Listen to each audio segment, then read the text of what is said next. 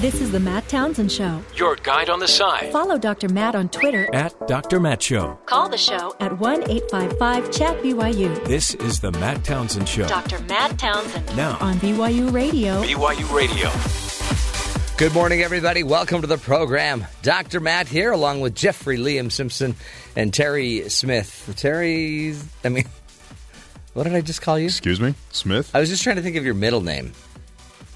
Yes. What is it? I don't know. At least he didn't say Terry Upton. Terry Upton Ogden. Terry Upton Orem Ogden Smith. South. Welcome to the program, folks. Dr. Matt here, your coach, your guide on the side. Terry is not going to give us his middle name, so we're going to make one up. Okay, go ahead. Lester. Mm, No. Terry Sinclair. We've talked about it before. Um, I think it's O. It's a very Orenthal. normal. it's a Terry- very normal name. Terry Orson. O South. It's William. oh, See, that's not fun. see, told you. Billy Boy. We got a we got a lot to talk about. Uh, boy, Where did my story go? baseball game, World Series. Astros win their first World Series. Tepid response there. Hmm, interesting. How did we get such a tepid response? That's a great feat. Sure. They've conquered. That was people actually clapping with their feet. they were a public embarrassment. What was it like ten years ago? Yeah. Had like the worst record Didn't possible. they lose and two times? They lost hundred games Yeah. in a row. it was embarrassing. No, I'm I'm I'm actually happy for them. I I was just glad that it went to game 7, although I wish it would have been more of an exciting game. It was over after an inning and a half. Yeah, I Yeah, turned that's it on. crazy. It was five nothing. I went, huh? Yeah, that was it. But then I was interesting. waiting for the bats to get like that. Told me Right. that bats Never could get happened. hot.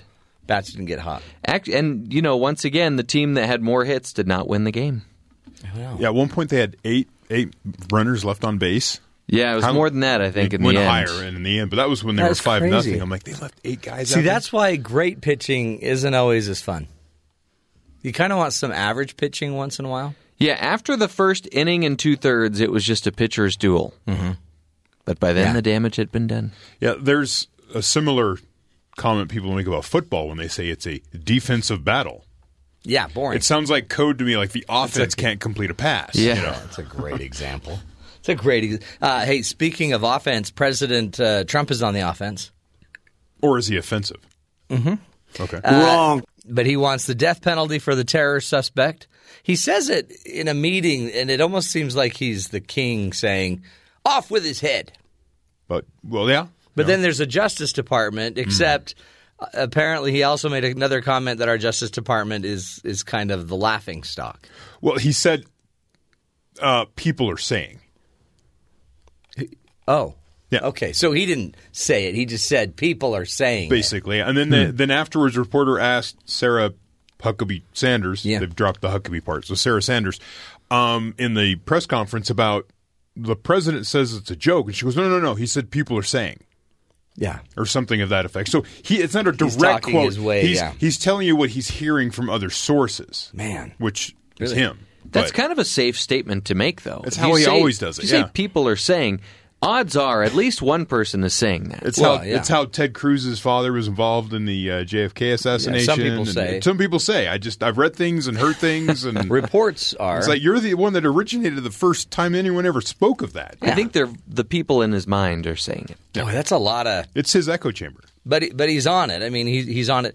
Uh, CNN made It's a on big something. deal about um, how quickly he responded to the New York City uh, terror attack recently versus Right. the Las Vegas attack. Yeah. Seven tweets in eight hours versus seven tweets in what, like eight days or something. Yeah, I said we'll talk about it later. We're Versus not talking about it now. jumping right on it because Either way, the Yeah. way, you know, again, this is why I think President Obama and President uh, and, and Mrs. Obama say you shouldn't tweet. well, as this says, um, legal observers say Trump's statement could interfere with judicial efforts to find an impartial jury. Well, you know, I don't know if you heard those. Some people say our Justice Department is the laughing stock of impartial jury creation. Yeah. So it's great. Thank you. Anyway, let's get to the headlines. Terry, what else should we be paying attention to? Anything else going on? So we talked about President Trump saying yesterday he wanted Gitmo for the guy, and Yeah. now he's saying eh, Gitmo's going to take too long. So death penalty. Let's just definitely go after the death penalty. Uh, It it seems like death penalty takes longer than Gitmo. Uh, Gitmo has a bunch of red tape because no one actually arrested in the United States has ever been sent to Guantanamo Bay. Yeah. And, and transferring someone from the legal system to a military court system, it causes problems. And the guy is a, a, a citizen. Right. He, he so I mean, he has rights. So I mean, what Is are we he- going to do? Yeah. Maybe send him to that Texas God, that- prison that that- has that no Constitution. air conditioning. There's that one. Yeah, yeah, that could work. That'll work. I don't know. Problem so, solved. so that was going on. That became a, a huge story yesterday. Other news: Facebook, Twitter, Google lawyers again testifying before congressional committees Wednesday for a second day. In the meetings, 30 of the posts believed to be from Russian-backed accounts were displayed. One of them says, uh, "What it said, Satan." Like was for Hillary and God Oh. is for Trump, so Oh, okay. uh, vote against Satan. I guess was kind of the I idea thought- of the yeah. post I think you always should vote against press Satan. like Absolutely. to vote. Yeah, That's so what Grandma said. stuff like that. You know, it's just They were that crazy. yeah. And there's a picture of a big red horned devil, and then Jesus shaking, or they're done do- doing like an arm wrestle type thing. Oh, arm wrestling. Okay. Yeah. Well, we know who's going to win that fight. Yeah, no duh. And so it was stuff like that. But they only put out thirty. Apparently, there's three thousand, so we only saw a small percentage. Just a, sm- a smidgen. But uh, one of the takeaways from the proceedings is that there is a. Uh, this is from CNN. That there's a radical disparity between the Silicon Valley and Washington priorities, according to uh, this report. Facebook, Google, and Twitter see themselves as open global platforms.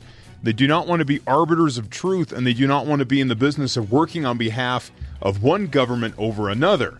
Lawmakers feel the opposite. They believe these companies need to make fundamental changes to their platforms to weed out misinformation and safeguard democracy.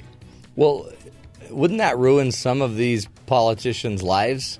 Because then they'd be telling more truths. Well, yeah. But at the moment, when you're grandstanding, you don't think of that, Matt. I know. Sorry. It says i- if this week's hearing taught us anything, it's that uh, never the two. Uh, it says never the twain shall see eye to eye. Also, Facebook earnings came out Wednesday. Mark Zuckerberg said we're we're investing so much in security that it will impact our profitability. Oh, wow. So. huh, That means sales have dropped because they're Tossing, Tossing out. They're, stuff. they're they're not accepting every single ad request, Hmm. apparently. It says more from Wednesday's, Wednesday's hearing. While informative, the meeting seemed to highlight a lack of social media savviness on part of some lawmakers. Among the questions asked, for example, were the difference between an impression and an ad click, and a bot and a troll. Hmm. Oh yeah. Which uh, But in fact, Jeff had the same problem on Tinder between a bot and a troll. It says the purpose of these hearings was to get as many Russian interference related answers from Google, Facebook, and Twitter as possible. So asking definitions of words that could in fact be looked up on Google itself may have been a waste of time. Maybe Hmm. that maybe if the lawmakers would have maybe prepped on vocabulary Maybe they need a little glossary before. Yeah, just some- somebody could do a little glossary. some for 'em. Mm-hmm. basic vocab, they could have maybe streamlined this and got to the actual heart Yeah. of the issue rather than trying to get definitions. Eh. or just go to the White House and talk to President Trump because he knows all of those answers. I guess. he's all over this. The lawyers were like, uh, a troll is someone trying to put- why? you know. Why are the lawyers there and not Brother Well- Zuckerberg? First off, Facebook had their earnings call, so they had to be on the earnings call. Okay, yeah, Right. Um, that seems also, none they don't want to be there. that makes I mean, sense. there's that. Yeah. There was an interesting. Uh, it was a New York Times podcast I listened to yesterday, and they were talking to a reporter, and the guy went, "It's very interesting that back in uh, with the Bush uh, Gore, Yeah. when that election." And you had TV networks calling it for Bush for Florida, Right. And then they had to retract that. Yeah. That when they got called to a Senate hearing, all the heads of the networks walked in the door. It wasn't their lawyers, right? Right. It was the, The big CEOs. It was the dogs. big guys guys, and they came in and said, "We're going to fix this. We have a responsibility." And you know, a similar election-related situation. These big companies, and they send their lawyers instead Uh-huh. Yeah, of they don't want to be there, which might tell you that maybe there's some guilt. I don't know. Why They- Hmm. else would you send a lawyer? I mean, I wouldn't send my lawyer to my kid's scout meeting. Right. You don't want to be attached to a soundbite that gets played for, you know, Ever. forever because of this historical situation. So, Yes. House Ways and Means Committee Chairman Kevin Brady said Republicans will definitely release their tax bill today, no question, after postponing it. Uh, they released a wrangle with other Republicans over issues like whether to scrap deductions for state and local taxes. Heard a report today, maybe the whole 401k limitations will uh, be part of this whole thing. We'll see later on today. A last minute tweak they made to the bill left them hundreds of billions of dollars short, political reports, and they had to find revenue elsewhere in the bill to make up for that. And President Trump suggested on Twitter that the bill tried to dismantle the individual mandate in the Affordable Care Act. Holy cow! So why they're right, in the, mix- they're right in the middle of trying to finalize this, and President Trump goes, "Hey, here's a suggestion." Hey, throw this curveball. Republicans are also reportedly arguing over what to call the bill, with Trump pushing for the name. Now, here, here's here's President Trump's idea for Okay, the bill: okay. the Cut, Cut, Cut Act. Sounds gory. What do you think? Do you think that's a good name for a tax Cut, bill? cut, cut! Isn't that what like a director yells? Yeah. Cut, cut, cut, cut! Do it again. Tax Not even cuts are the close. GOP's number one legislative priority. The White House warned Brady that the bill has to be released before Trump leaves for Asia on Friday. Some perspective 1986 was a big year. They tried to do a, another tax cut push, and they called it the 1986, uh, it was called the Tax Reform Act of 1986. Wow. There's a name for you. Eh, but cut, cut, cut. You like cut, How about cut, cut? slash, Cut cubed. stab, and behead. Okay, there you go. Wow. Dot com That was forward slash. really violent. Trump added on Wednesday that he would be blaming Treasury Secretary Steve Mnuchin as the National Economic Council Director Gary Cohen if the plan, the tax plan fails. So Okay. those two guys, the Treasury Secretary and the uh, Well, budget guy. Well, because that makes sense because Or the this is the Economic Council Senate's. guy. This is the Senate's bill. Yes. So let's blame your own Treasury Secretary. We'll start blaming people. Okay, we that got to makes get sense. this done. Uh, former interim Democratic National Committee Chairman Donna Brazil. Have you heard of? Uh, I remember old Donna Brazil. She claims Hillary Clinton secretly took over the DNC before she had won the Democratic primary. In an excerpt from her new book published by Politico, Brazil said that she promised Clinton's opponent Bernie Sanders that she would get to the bottom of whether Clinton had rigged the nomination process. oh boy. By September 7th, the day I called Bernie, I found my proof and I broke my heart. Brazil described a fundraising agreement between Hillary Victory Fund, Hillary for America, and the DNC that stipulated that Hillary would control the party's finances, strategy, and all the money it raised in exchange for Clinton raising money and investing in the DNC. It was signed long before Clinton became the nominee. Another book revealed on Thursday. Here's a book title, the cover title for former FBI Director James Comey's new book, a Higher Loyalty Truth, Lies, and Leadership. Oh wow. That's the title of his book. It'll come out later. This is exciting. Yeah, so Now, I lots guess uh, with the Hillary thing, Yeah. that's what everybody kind of assumed. Yeah, but everyone denied. But now Donna Brazil, who then took over uh, temporarily for the Right. DNC, Until maybe she shared a question or two with CNN. yeah, then that messed things up. Whoops. wow, so she's she's kind of throwing Hillary under the bus. Hmm. Yeah, well, there is a bus. Now, now everybody knows Hillary is done. Yeah, but you know, Okay. it sells books. Okay. And you went, ooh, when I said it. No, totally. yeah. Uh, finally, theater owners are already complaining about Disney's strict rules for exhibiting Star Wars The Last Jedi, which comes out December 15th. Disney will receive about 65% of ticket sales revenue from the film, a new benchmark for a Hollywood studio, writes the Wall Street Journal. Disney is also requiring theaters to show the movie in their largest auditorium for at least four weeks. Typically, studios take about Wow. 50 Five percent of ticket sales from movie theaters, although bigger blockbusters sometimes send back around 60%. Previous Star Wars films required theaters send back 64% of sales. Now they bumped it up to 65. Ah, Now, if theaters violate Disney's conditions, they could get dinged with an additional 5% of ticket sales being returned, bringing the total up to 70%. wow. the problem is they in the article they quoted a theater in Iowa, small town. They want to Yeah. show the movie. 4 weeks in the biggest theater. There's only so many people in Wow. town. yeah, they've all watched it. Right. So he's going to be showing this film about the second and third week to just empty stu- empty theaters. Yeah, you can. But he have has to do it, or he loses money. percent of nothing. Those Yeah. greedy monkeys. Yeah. and then I thought long and hard about it, and I went, "I'm just going to watch the movie Wow. Boy, Disney's kind of a bully, a little bit." Yeah. but boy, they sure make some great, great food movies. and- Remember when the Churros. prequels came out and they were running the movies around the clock? That was crazy. They It's- didn't fill up the seats though, like No. they hoped they would. It seems like we should all be partnering. Disney should partner with these theaters in a loving, kind of No, they- cooperative way. They sell popcorn that they probably pay less than a dollar for for the whole bucket, and they sell it to you for like seven dollars. So Not not Disney. No, but that's how the theater makes their money. So you're saying we shouldn't feel sorry for Disney or the movie theaters? Don't think about it. It just doesn't, it just, that, that doesn't involve you. I mean, you could take like a moral stand, but then you don't see the movie. So don't think about it. Just hand them the money. Just compromise your values, watch the movie, forget about everything bad. Here's Oh, boy. money. Give ticket. Take money. Make me happy. Bring me out of this dark age. Yeah. Okay, wow. It's like when you go to the gas station. If Yeah. you don't go inside and buy something in the convenience store part of the gas station, they really don't make any money on your purchase of gas. No, I, I You just, need to go buy the chips I so know. they make money. I If you tick don't- 'em off. It's just, so the theater relationship is the same. It's just, whatever. Just sneak in all your treats like all the rest of us. huh? yeah, my bag of milk duds that I just You uh, guys, It's a Ziploc. It's fine. that's uh, that's immoral. And then my- Immoral? My kid Is leans that over. Hmm. more than- Hmm. Immoral? It's immoral. It's unethical. my kid leans over. Dad, do you have the milk duds? Dad, give me the duds. Except he can't whisper. He's almost like yell. Yeah, yeah, yeah. Yell whispering. Yeah. Jeff's Jeff's got So the same loud. problem, but his was a, his was because of his brothers. Ah. It impacted his hearing. Actually, it was my cousin. oh, sorry, it was your cousin. But I'm sure all the stuff my brothers did to me didn't help either. Hey, uh, I wanted to ask you guys something because today this, we're celebrating this month is Movember. It's Movember. Everybody gets facial hair except Well, here. we don't. I asked my wife if she wanted me to grow a mustache for Movember, and she said absolutely not. Yeah, no. if I appreciate tried to that. grow a beard, she would be on board with that in a second. well, plus, yeah, you live in a family-friendly neighborhood.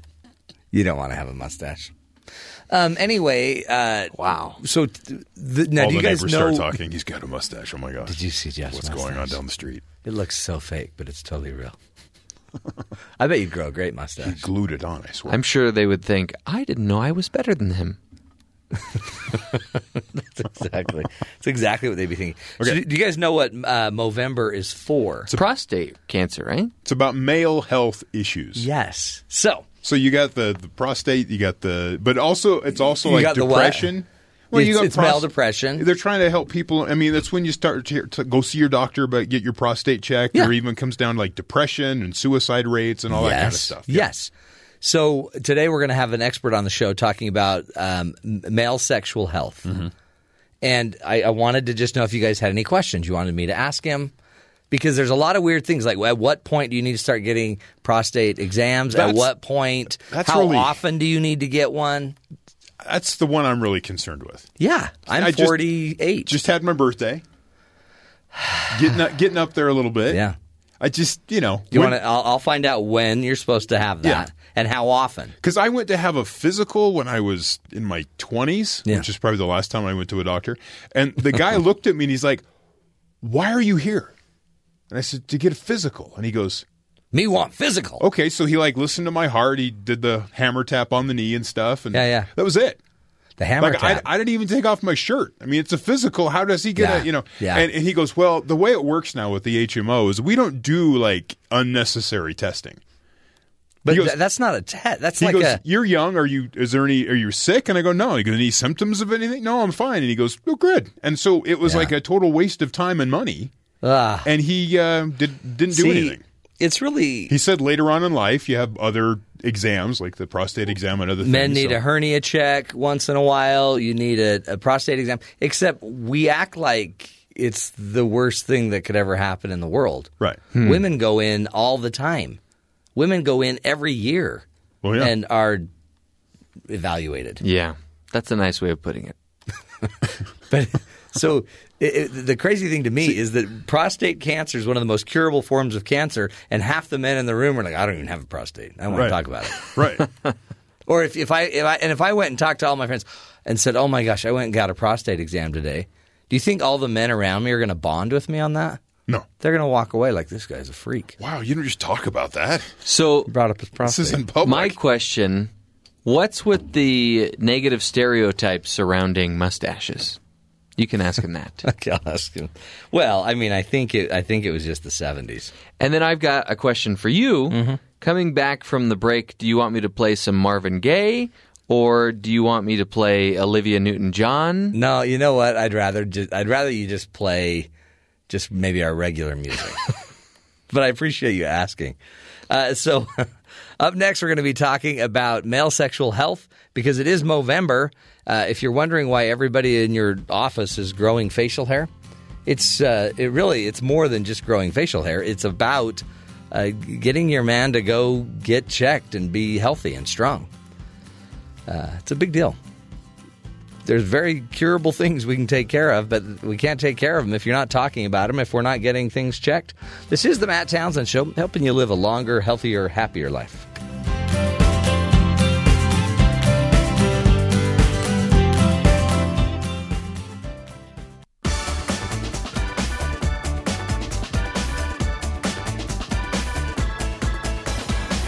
You may have heard of Movember. It's an annual event where men grow mustaches during the month of November to raise awareness for men's health issues, such as prostate cancer, testicular cancer, and men's suicide. The movement's goal is to change the face of men's health. And today we uh, we have Dr. Dudley Danoff with us, author of the Ultimate Guide to Male Sexual Health, and he's going to talk to us about uh, these issues and how important they really are to our health and our happiness. Uh, Dr. Danoff, thank you so much for being with us today. A pleasure, Matt. Talk to me about uh, do you notice a difference in men and women and how we approach our own sexual health? Oh, absolutely. Uh, you know, men are macho. They have to be pushed to the urologist. They have to be pushed to get uh, an annual checkup of their prostate. I mean, a woman wouldn't miss her yearly mammogram or or pap smear. So women are much much easier to treat, much easier to get to the doctor's office, much easier to find something that is wrong. We've got to change that, and and we hope uh, that this Movember with the mustache deal uh, will do the trick. Yeah. We've got to make men aware. I mean, I guess that's the key is get get them aware and then get them talking about it. It's funny to me, like it seems like at every Super Bowl you might see a commercial on prostate health, but a lot of times they're so um, nondescript you don't even know what they're talking about simply because they're trying to, I guess, get the information to men without making them feel uncomfortable. Oh, But- absolutely. You know, I mean, every man talking about the Super Bowl. I mean, every man's dream is to catch that pass in the fourth quarter. Yeah. that one-handed grab that wins the game. And we're all macho. We don't want to admit that we have weaknesses. We don't want to admit that we can get ill. We don't want to admit that we have prostate cancer. And Yeah. if something's wrong, we try to hide it. I mean, that's our deal. Ta- exactly. That is our MO. Talk to us about some some of the things we need to be worried about. I mean, prostate health, for example. One of the things um, I, I'm not clear on is uh, how often do we need to go in and get our prostate checked? Are, are there um, uh, are there other ways to do it than the digital exam? Or is that the best way still? Or, uh, or would, would are there blood tests yet? Talk to us through that. Yes. Uh, so once a year after the age of 40, uh, if there's someone in your family, uh, father, uncle, who has prostate cancer, probably should start at age 35. It should be a yearly examination. Although the digital rectal exam is an important part of the examination, uh, if you find a, a lump or a bump or an irregularity, it's probably a little too late. Uh, the best way to do it is with PSA, prostate specific antigen screening. It's a very, very simple blood test. I mean, there is some c- controversy about that because things other than prostate cancer elevate a PSA like infection, sitting on a hard bicycle seat, a bowel movement, sexual activity. Uh, But at the same time, PSA does indicate early prostate cancer. It's an antigen produced by the prostate and produced in excess if there is a cancer in the prostate. Hmm. So controversial, but it's a it's it's reduced the incidence of deaths from prostate cancer by allowing us to make the diagnosis at a much earlier stage than just with a, a, a digital uh, examination. Uh, so I think it's a very important step. That's per. I mean, that really is. So it's basically from forty on. It ought to be annual. If it's um, if uh, if it's in your family, probably from thirty five on. Right, and, And, if and if you're African American, uh, y- you have to be even more meticulous about it because the incidence of prostate cancer in African Americans is much higher than in the Caucasian group. now, and why is that? Uh, nobody really knows. Uh, there, there must be some something genetic, Um, there's an interesting study that African Africans have a much lower incidence of uh, prostate cancer than American uh, African Americans. Uh, so the genetic pool is the same. Some people think it's related to diet that African Americans have a much higher cholesterol level, fat, more fatty foods, but it's purely speculative. Yeah. Again, we're speaking with Dr. Dudley Danoff, who's the author of The Ultimate Guide to Male Sexual Health. And uh, in, in celebration of Movember, we're trying to get all of our uh, important questions answered. Is there is there such a thing, um, uh, Dr. Danoff, as male menopause? Uh, we, yeah, we call it andropause. So, from about the age of 20 on, we have a slight reduction in our serum testosterone. Testosterone is what drives the libido. Uh, so, usually men in their 60s, many of them have a low testosterone, uh, and that would be the equivalent of, of the female m- menopause. We call that andropause. Um, there is good treatment for that in terms of w- w- what we call TRT, testosterone replacement therapy. Uh, you should consult your doctor on that. Not everybody should be taking Ah. Yeah. uh, testosterone, the old grumpy old man syndrome, you know, a little paunch, a little loss of libido, a little sluggishness. Uh, but if your testosterone is low, uh, we can help you and, and uh, reduce your belly fat and give you a little bit more muscle mass, a little bit more vigor and spice in your life. Man, you just described my entire life. there you go. right there. It's because see, I, I've seen a lot of clients too that um, they they might be taking testosterone, and it really, I mean, it makes them more aggressive. It it, it can mess you up if you're not doing it with a doctor's, uh, you know, oversight. Oh yeah, absolutely. I mean, exogenous testosterone taken in excess will thicken your blood. It's called polycythemia, Ugh. and it'll make mo- it'll make it more likely that you could get a stroke.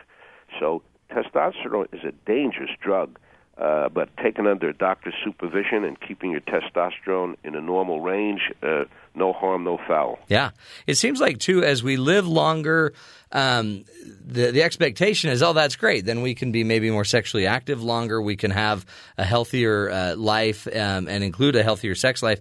But also, I mean, erectile dysfunction is a very real issue, and there's there's a lot of possible issues that could be impacting erectile dysfunction. So if somebody's having problems in that area, help us understand what what could be some of the issues and what what we could do about it. Yeah, so we, there's no question we are living longer and we're living healthier. And I mean, sex is possible if you can get out of bed and brush your teeth at age 90. I mean, you can have sex. It may n- not be the same as it was when you were 30 or 40. Yeah. you, you know, it takes me all night long to do what I used to do all night long. But uh, yeah, I mean, all of those things a healthy diet, low cholesterol, exercise program, a, a positive mental attitude all of those help.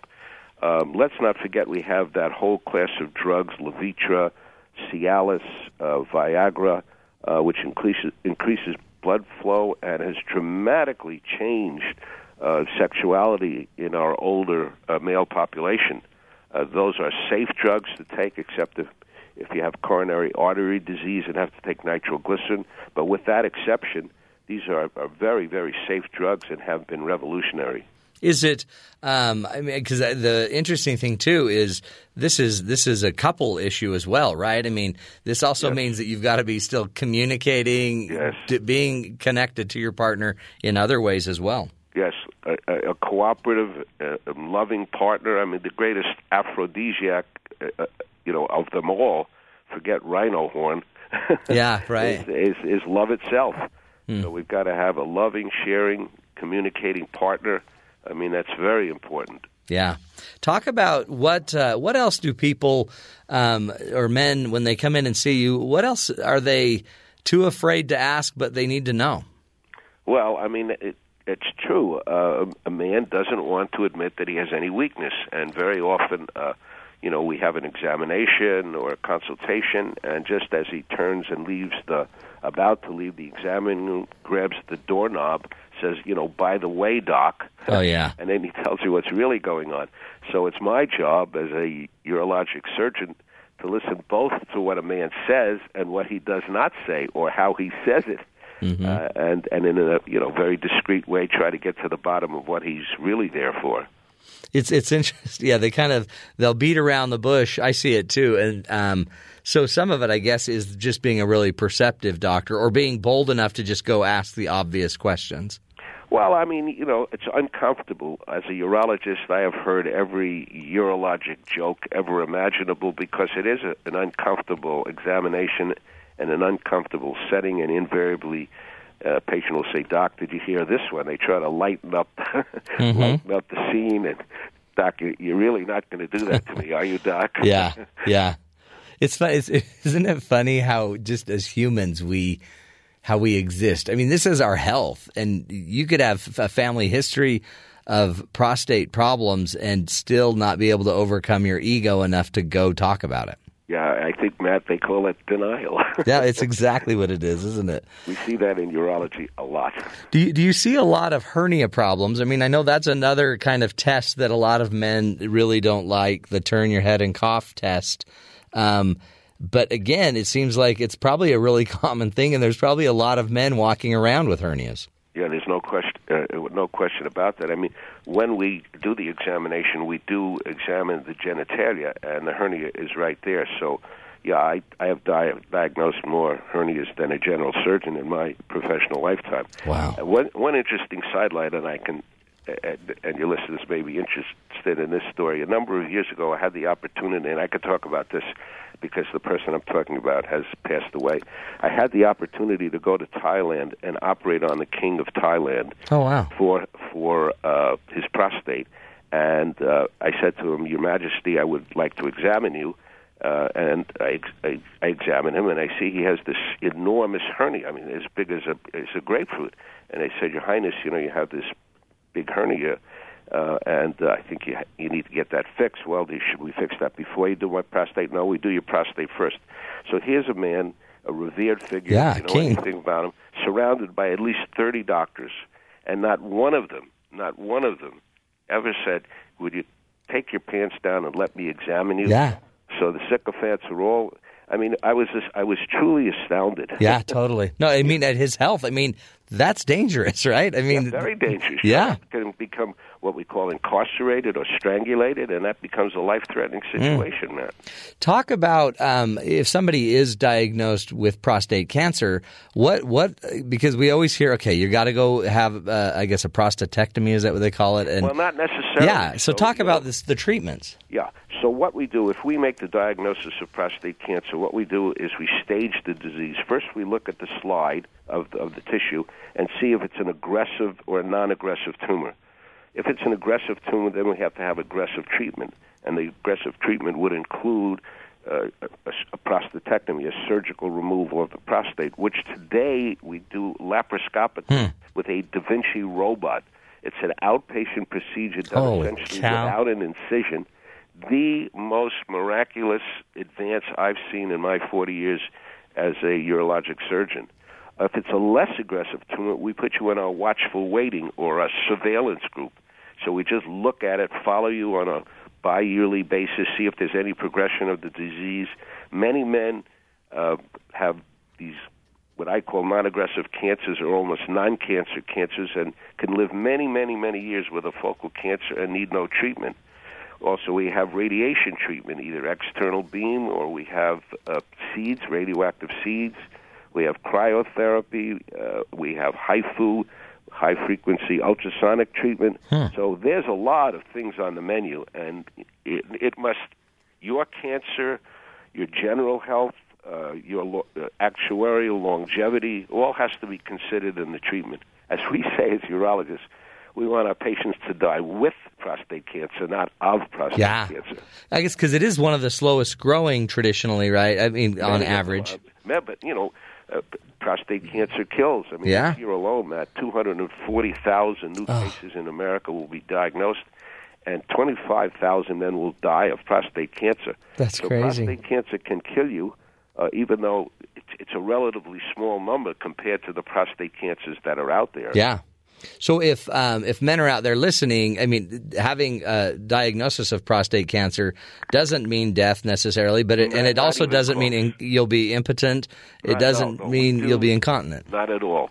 Uh, uh, even if we do the most aggressive treatment, which is this Da Vinci robotic prostatectomy, we do what we call a nerve sparing uh, and continence sparing operation, in which we meticulously and microscopically preserve the nerves of potency and nerves and nerves of continence. So that's a big, big, big revolution. Especially, yeah, because even 20 years ago, right, that was all in jeopardy. Yes, absolutely. That's It- amazing. it was- before the robot, it was a, it, it was even in the most skilled hands, it was a brutal surgery. Hmm. But the, but the the robot allows us to rotate my hand uh, 360 degrees, 15 times magnification, uh, access to the prostate very easily. I mean, it's it's truly revolutionary. That is so powerful.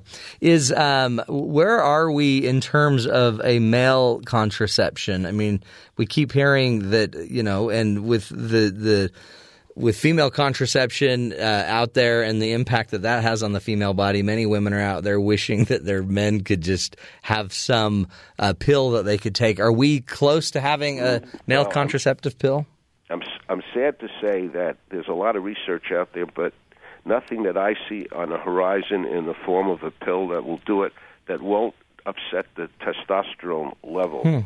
I mean, we can manipulate the testosterone, but uh, low testosterone or manipulation has bad side effects.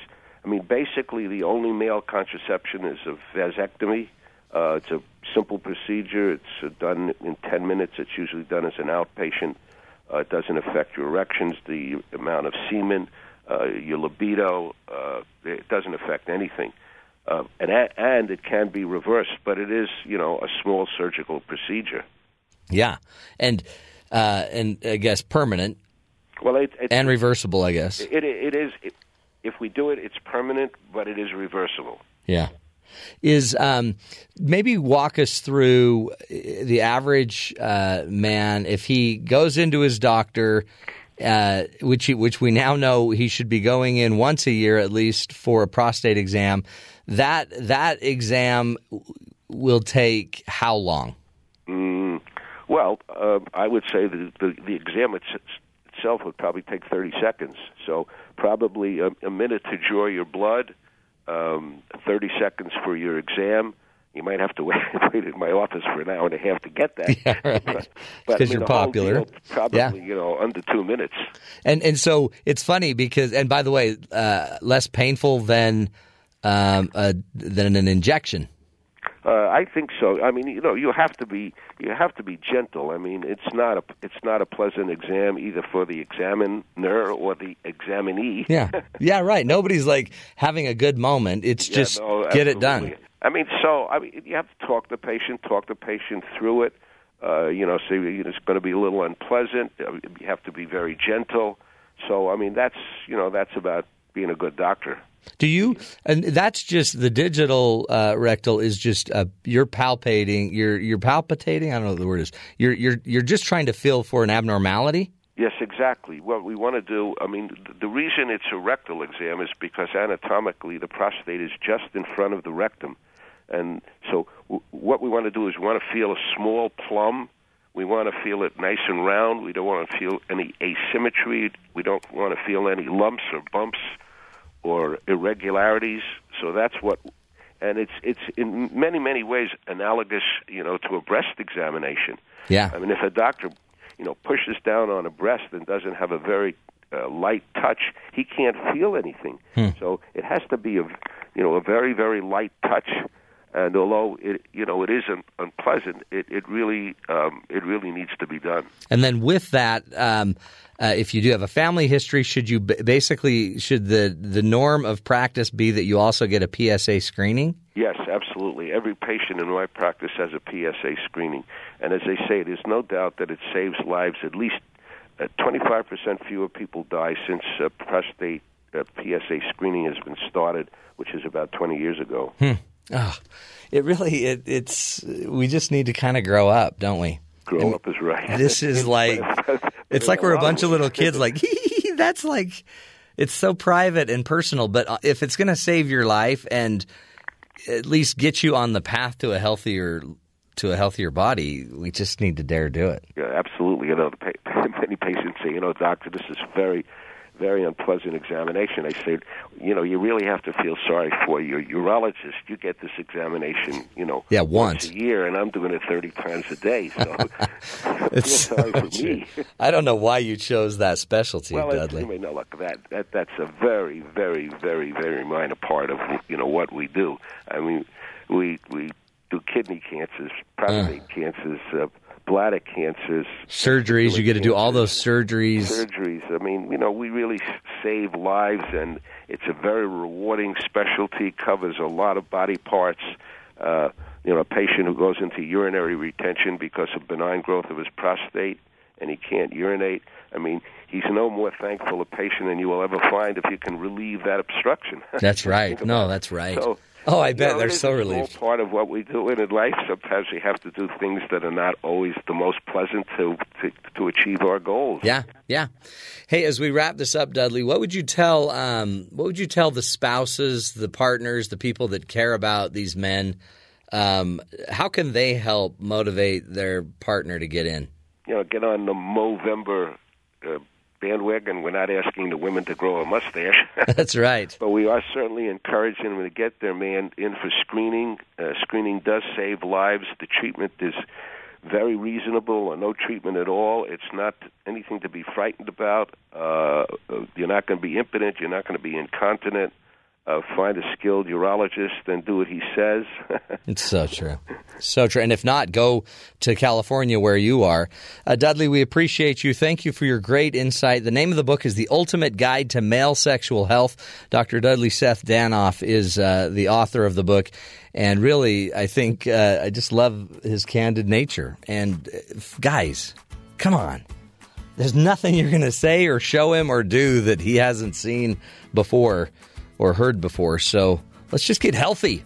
And uh, spouses out there, people that uh, care about these men, maybe just let's get that appointment set up. Get them on the phone and uh, get in and get checked. It's Movember. This is the Matt Townsend Show, helping you live longer and love stronger.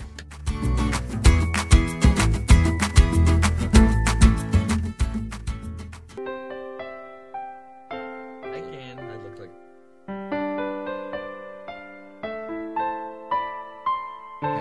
Welcome back, friends, to the Matt Townsend Show. Wow.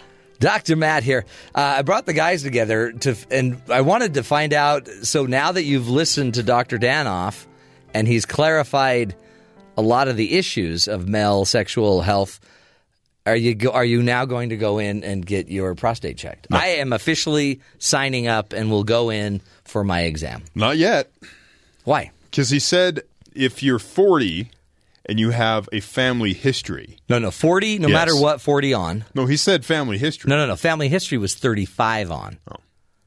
So if you have a family history, it's Ooh. 35 on. And I have a family history, and I'm 47, and I haven't been focusing on it. My brother is the reason why we are not in the uh, lowest priced health bracket. Did he have prostate? No, Issues? but he had like a he had like a heart murmur. It was Oh. like a very very very minor heart attack, I guess is what you would call it ultimately. Yeah.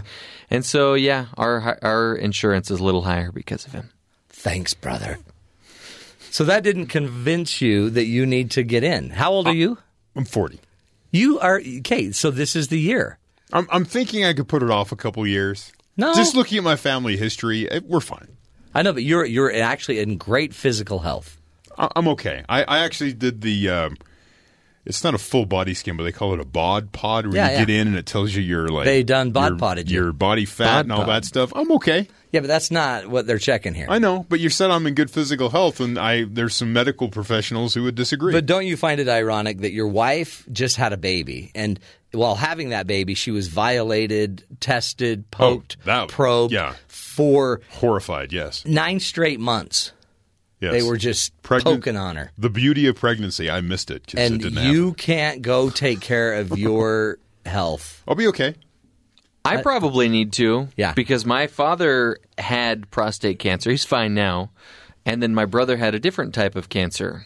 You need to get in. Okay, so should we just accept the challenge that sometime in the next six months, Hmm. everyone will Six be months? checked? My schedule's kind of uh, Your schedule is as open as a schedule can get. yeah, I know. So I promise I will have mine done by the by January. January first. Well, I don't. I I'm not going We, to we the doctor. can have for a three special weeks. announcement on January first. Notice he Yeah. didn't specify which January. the January of 2018. Oh, okay. Wow. And how about you, Jeffrey? When will you be in for your health check? Probably like next summer because I went in somewhat recently. By July first, Okay. we'd have a special announcement that day. Yeah, that'll be great on our on on our July 1st show. Uh, Yes. Yeah. I think the special announcement will be like you're listening to us on FM radio. Yeah, it'll Yeah. be a, it'll be a different announcement. But, what yeah. we'll do is we'll send a we'll send a crew with you. Whoa. Uh, we'll send some of our producers with you. Maybe Palakiko could go with you, Mm. and we'll do like a we'll like a like, like do a long form interview with you and your doctor. No, that's fine. Okay, but everybody get on it. I can't have anybody getting any type of prostate cancer on my show. Okay. Just not going to take it. You don't want that. Don't make it sound like we're getting it from your show. No, my show. Yeah, That has yet to be, you know, ruled out. It's I not guess true. everything's All- on the table. All environmental factors Yeah. will be considered. That's not good. All right, we'll continue the journey as we uh, as we not only get you healthy, we're, we're gonna we're gonna just keep informing you the only way uh, we know how, which is with fun and just a, na- a, a little tiny smidgen of facts. This is the Matt Townsend Show, helping you be the good in the world.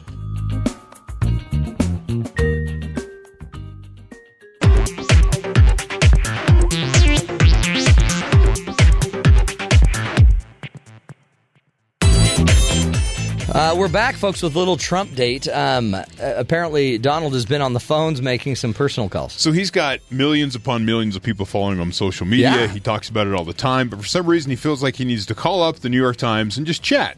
By the way, the, the New York Times is failing. probably it's probably his newspaper of Yeah. choice because he was in New York for so long. Right, the failing New York Times, as he calls it.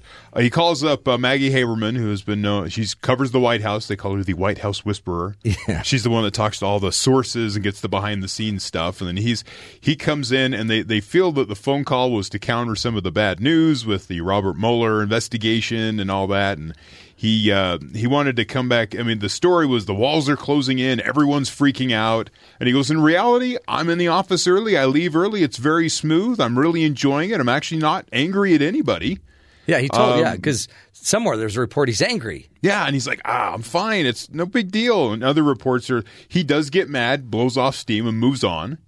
And then other ones are the walls are closing in and everyone's freaking out. So there's kind of the three stories you're getting. Well, there's a problem because like like he'll say something like we're the laughing stock, and then immediately you go to the White House here or White House press meeting, and they're like, he didn't say that. He said Right. this, but he kind of inferred it. Yes. And so it's, we're always playing this weird line with. He that. said, and he just got fantastic uh, poll numbers from the Republican National Committee, uh, focusing on uh, low employment rates, deregulation. He didn't cite any of the polls that revealed from Fox and NBC and other sources earlier this week that gave him the 38%, the lowest of any Yeah, he didn't reveal. those. president in the last probably 20, 30 years. Uh, but yeah, so, you know, Okay. he, he feels like he's having a good time. He's enjoying it. He's not angry at anybody. No. He just called the New York Times to chat. Which, Which you you- know, which you do. which you do when you're the president. I'm just out chatting. But with think you're, everybody. you're this reporter, and all of a sudden the phone rings, and it's the secretary of the president saying, Hey, Mr. Trump would like to speak with you. Oh, hold on. oh, that'd be so fun though. Sure. Unless he's going to rip on you, Well, yeah. Mr. Trump. If you need someone to call, give us a call one eight five five chat BYU one eight five five chat BYU. We'd love to talk to you, find out what's going on in your neck of the woods. This is the Matt Townsend Show. You're listening to us right here on Sirius XM.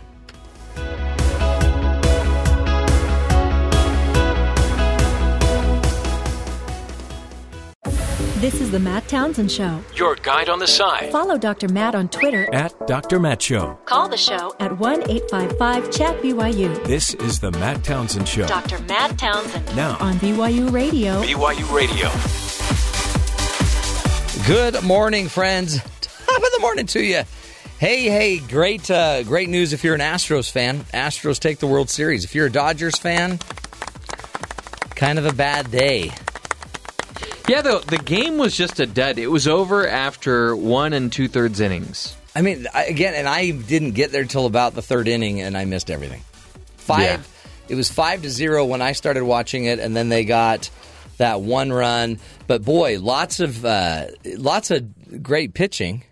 But these Oh, yeah. pitchers were able, especially the Dodgers, just could not get anybody in. They left so many people on the base. So the Dodgers have been waiting for a performance like this from their bullpen for the entire World Series. They finally got it, and yet they couldn't do anything with their bats, so it didn't matter. Oh, I was hoping it would be a just a barn burner, Yeah, it In was batting. It was the least of the games, unfortunately. but it was. There was some really cool stories. I did not realize. I think like six. They were saying six or so of the players actually had uh, had pictures that they had in their lockers of that came from the hurricane that had been damaged pictures and they keep them in their locker and anytime they ever wonder why they're playing this game this year it's for these it's for the people of Houston so that's got to be super powerful I think it's a nice sentiment. Um, You see, you keep but you keep worrying about the people in California. No, I, I think that's a nice sentiment too.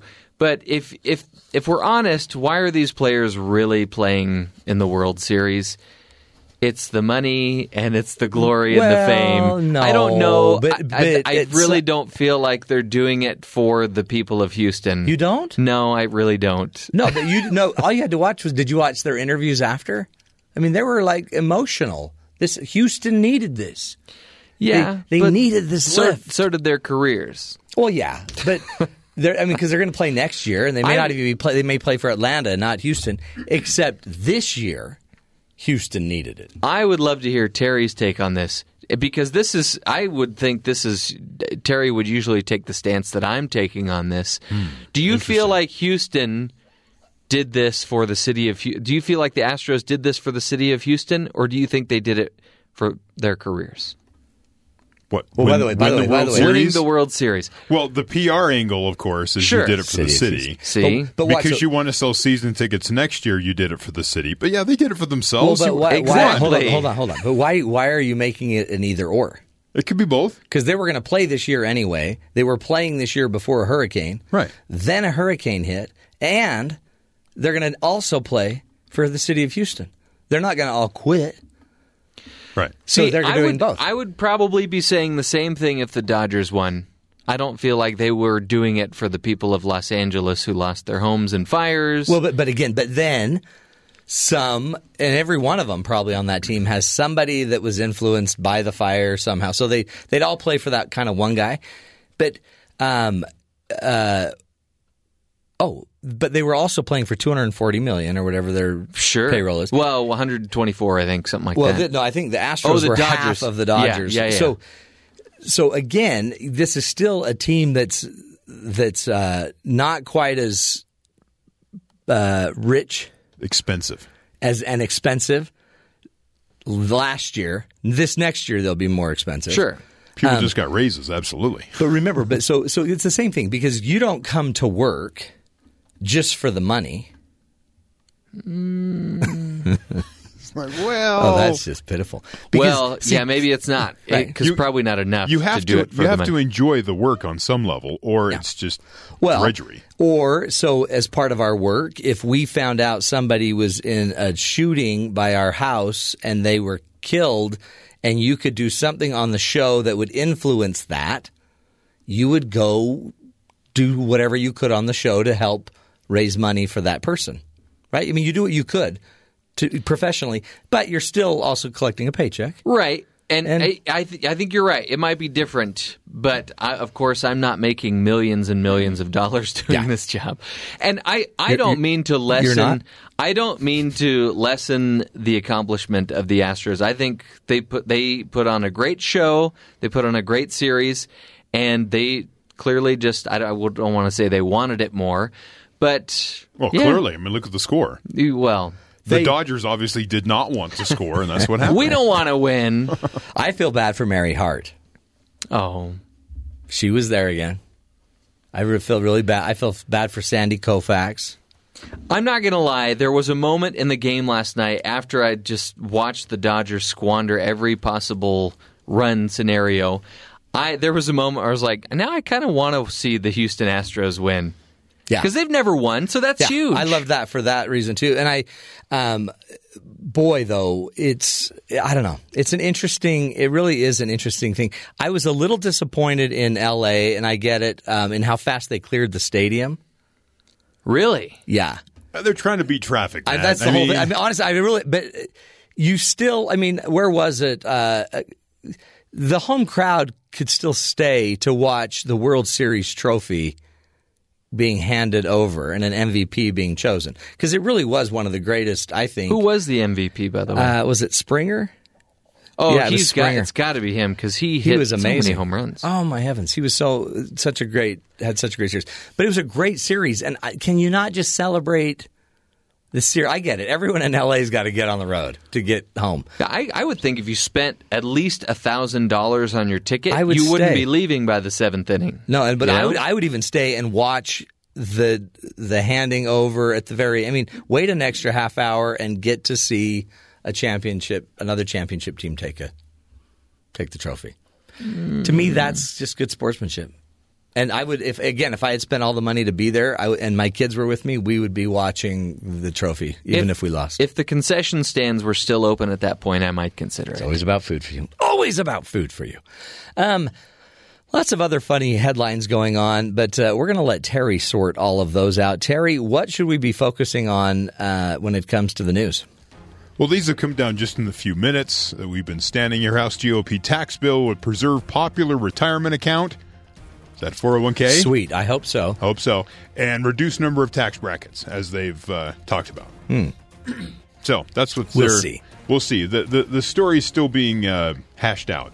I haven't found any like people to Yeah. go lo- Hashed is a look good at. Um, Trump named uh, Fed board member Jerome Powell to succeed uh, Janet Yellen as the head of the U.S. Central Bank. So if that's something you're concerned with, which I mean, the central bank has a, a, a big, Big focus purpose. on our economy, but uh, that person that runs it usually goes kind of unnamed for. Well, many they've been and they've people in been America, so- signaling they were going toward Powell. Right. What for a year? So there you go. That And was they announced weren't there. today. Okay. The, ma- the man who killed eight and injured 12 in an attack on a bike path in New York Halloween afternoon requested an ISIS flag to be displayed in his Bellevue hospital room just after the alleged he uh, killed those eight people in the terror attack. So he wanted a Ah. flag. Um, Yeah, we'll get right on that. He waived his Miranda rights, the FBI said. He stated he felt good about what he had done. He said he considered displaying the ISIS flag in the front and back of the truck, but decided against it for fear of drawing attention.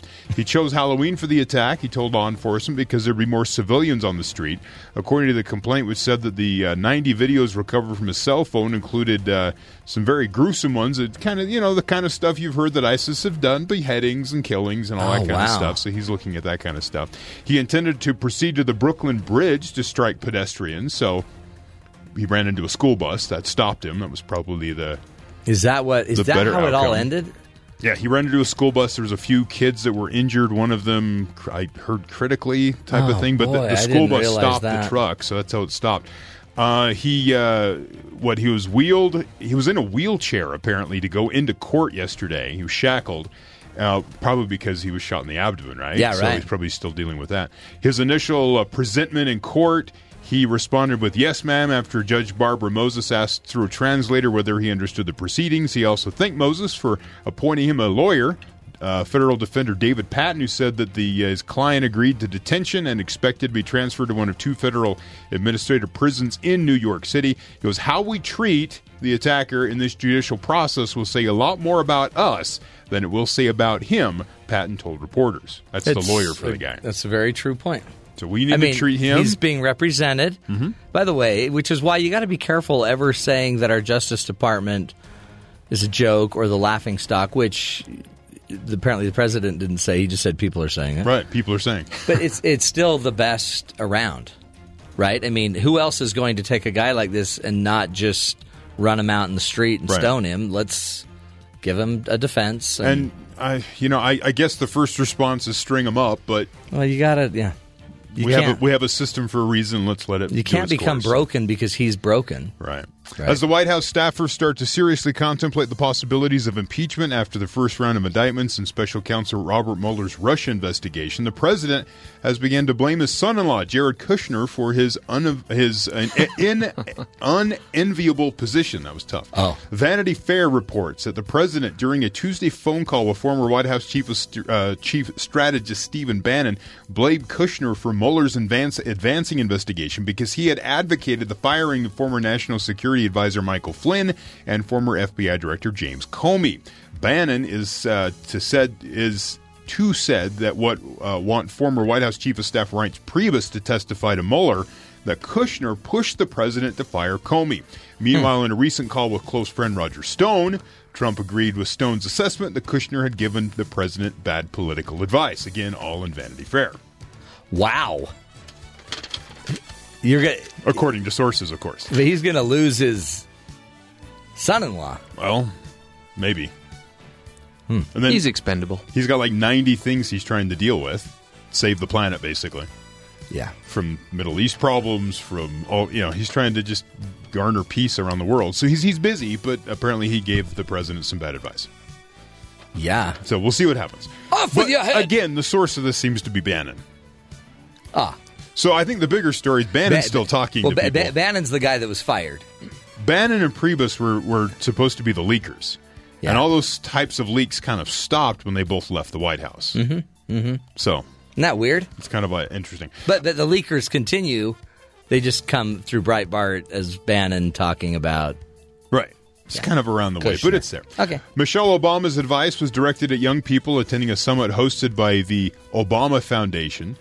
Uh, she, uh, but it wouldn't be a bad idea for everyone to follow the words of wisdom that she shared Wednesday. So many people are quick to tweet every thought, the former first lady said. But that's a bad idea because first initial thoughts are not worthy of the light of day. Yeah. When the audience began to laugh, likely thinking of a certain someone in the White House, Obama said she wasn't talking about anyone in particular, adding that it's important to make sure tweets don't have typos and use correct grammar. Every word you utter has consequences, Obama continued. You can't slash and burn up folks because you think you're right. You have to treat people like they're precious, even those you don't agree with. That a girl. That's amazing. That's cool. I mean, it's coded. No, she said it's not. It's for everyone I mean, to but- but deal it's with. no, it's great advice for everybody, and a subtle Well, I- and a subtle you know wink about It worked. Maybe one said president. Maybe hire a social media director that's actually done something with social media before. Eh. they just hired a guy. He has no background.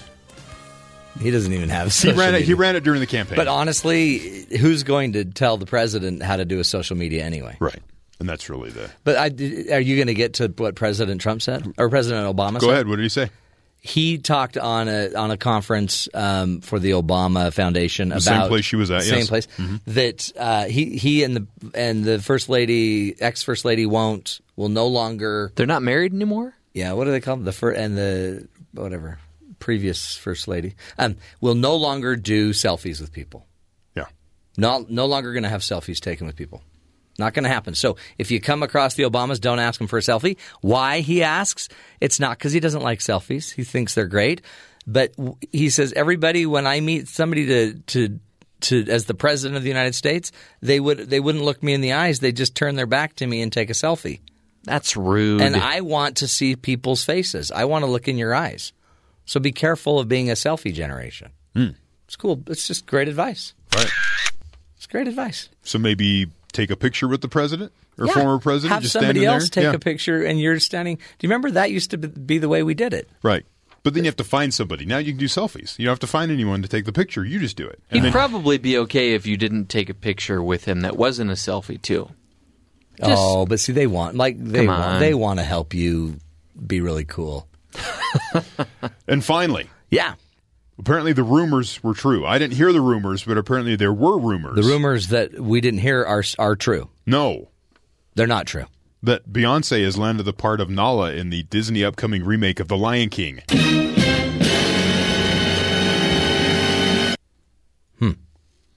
So, did Okay. you see the Jungle Book? Yes. The live action Jungle Book? No. Where you had the boy, and then there was like a. It was, it was computer animated, but it looked really No. lifelike the tigers But that and sounds bears. wonderful. Oh, my. My kid was scared, right? He wanted to see it because he'd watched the Jungle Book cartoon. Yeah. So we went and watched it, and at one point, like the snake Oh, that's moving around. Scary. And he like re- I, I feel my son like reach over and grab my arm. He's like, Dad. How is that cute. real? So it was kind of fun. So to they're sit doing there. that? So they're That- that doing kind of that, but version. to the Lion King. Oh, so it'll be like a big musical. Yeah. So you have Beyonce as Nala, which is the girlfriend of Simba. Yeah. Simba will be uh, voiced by Donald Glover. James Earl Jones will reprise his role as Mufasa. Yay! Chua- Chiwetel Ejiofor will voice the villain Scar. Who's Rafiki? Rafiki, I'm trying to see here. Oh, By- no, Rafiki. Alex Boyer. No, it's not.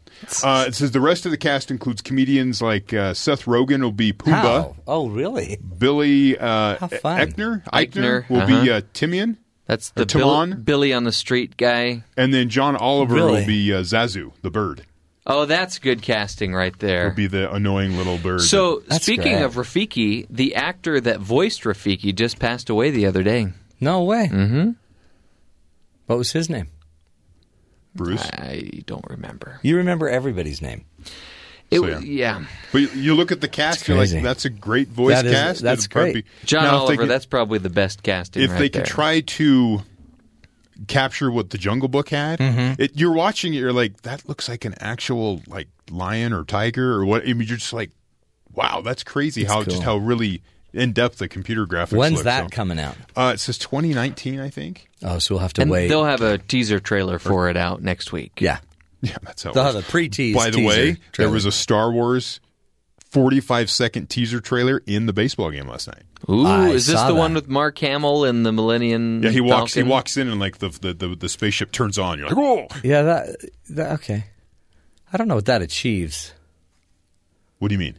Like it's 45 seconds and Yeah. all I remember oh, oh that's that's Mark Hamill. You, oh, you, you know how many times I and then watched somebody it? started that lightsaber. I Oh, watched it like three or four times just to get all the little details because there's things going on in the No, background. people that you do don't that, see. huh? of course. There'll Okay. be like three podcasts today just dissecting it. That's weird cuz I have a life. Not to be rude. wow.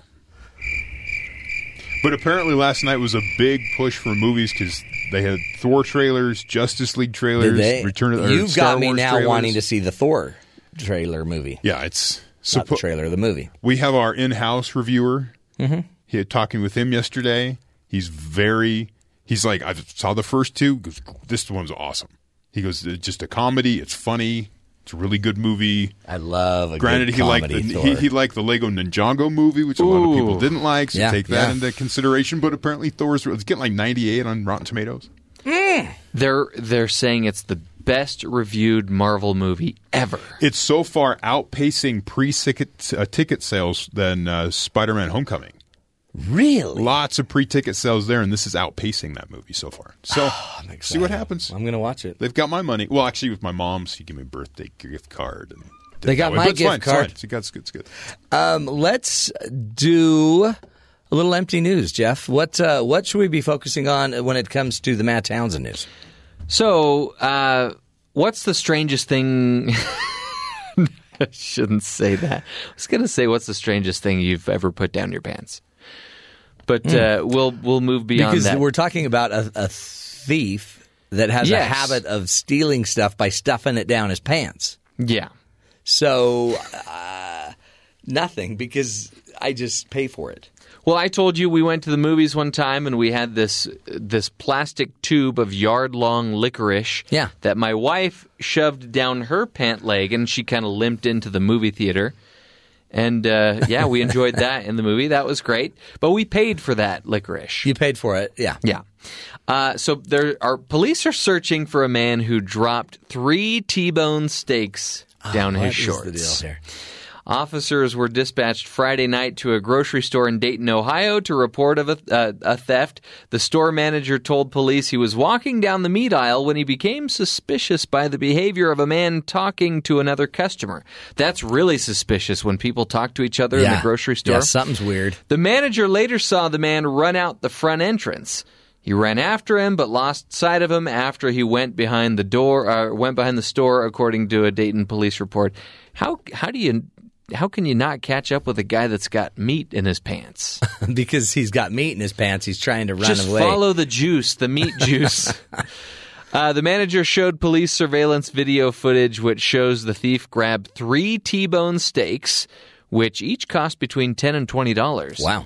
Then, in a different aisle, the suspect places the stakes down his shorts, and that's when he took off. Gone. Yeah.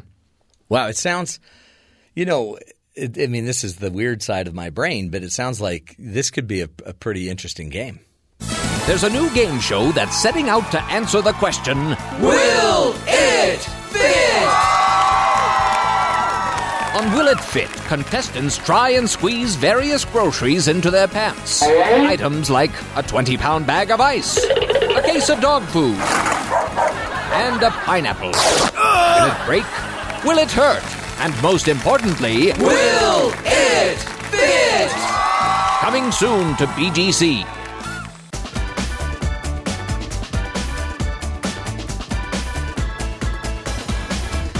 Are you one of those uh, people that are constantly counting down the days until your next weekend? I, I kind of even do that on the show. Hey, it's Thursday, only one more day before you can finally take a break. But uh, most people can remember a time when they didn't have to try to feel inspired at work. They just were inspired. They loved what they were doing. Now, however, every day can seem like a drain. So, how do you get your momentum back? How do you reignite your inspiration? How do you make work more exciting? Today, to talk about um, uh, how to do this is our guest Scott Mouts, and he is um, an adjunct fa- professor at Indiana University, where he teaches others oriented leadership and the secret to sustaining motivation. He's also a popular keynote speaker and author of the book "Find the Fire: Reignite Your Inspiration and Make Work Exciting Again." Scott, thanks so much for being with us. Fantastic. Thanks for having me on board. I love it. You bet. It's um, I love uh, giving people tools like like you're about to give us because it just seems like a lot of people are just counting the days till they're done. Is, is, is that true? Is, is the data showing more and more people are dis you know disenchanted with their work life? Yeah, Matt, I wish I could tell you it wasn't true. Yeah. Um, but unfortunately, it is. You know, in fact, the data shows us that 70% of us have uh, lost that love and feeling, at work, Hmm. as I like to say, and feel uninspired, um, which obviously is unacceptable.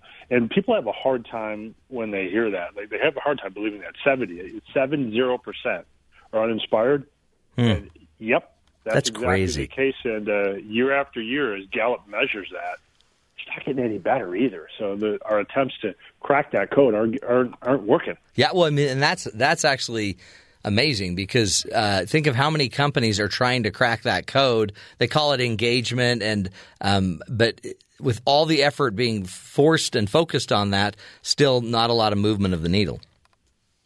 Yeah, that's that's the problem, and I, and I think you know even beyond engagement, you know what I write about in Find the Fire is the power of bringing inspiration back to work, and I thought it might be helpful, Matt, for me to just quickly Yeah, talk about Kinda- where that Yeah, talk what about that means. Yeah. Yeah, so you know, so why inspiration? Of all the things you could focus on, you know, in your day, we all have enough to do. Of all the things to worry about, bringing back in your work life, why inspiration? And you, you know, I think it's important for your listeners to understand the discerning difference between motivation and inspiration. Inspiration's power extends well beyond that of motivation. And the way I usually explain this is that motivation is the pragmatic consequence of inspiration. You know, who doesn't want that in our life? Yes, I want to be more motivated it's that engineer in us that proceeds in a step by step fashion until we achieve our goal. But inspiration is it is a galvanizing moment of energy that precedes motivation and, vi- and it shoves motivation into action. The, the way I like to put it is this: with motivation, we take we take hold of an idea and we run with it. Hmm. With inspiration, an idea takes hold of us, Yeah. and who doesn't want that kind of power in our work life? I, its power is almost unending once you can bring it back in, but it's elusive. The word uh, inspiration, I've always thought of it too as it, it's putting a spirit in you. That the spirit, it's reigniting your essence, your core. It's, there's something that's lighting your fire, as you talk about. Yeah, that's that's exactly right. And the the sad truth of it is, you know, Matt, is that there's no one that will raise their hand and say, "Yeah, boy, I would love to be uninspired at work every day." You know, it's something that it's something that we all want.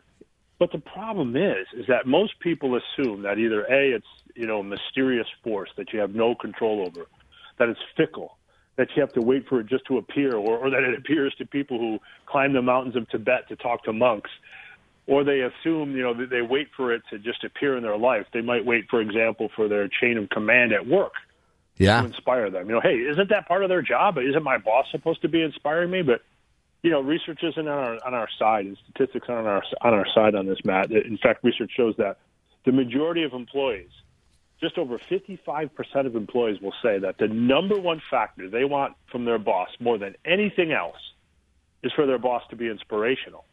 So great. When you follow up and you ask them, well, fantastic. Is your boss inspirational? You know, you hear crickets. Yeah. The truth is, is that less than 11% will say, yeah, well, my boss is actually inspirational.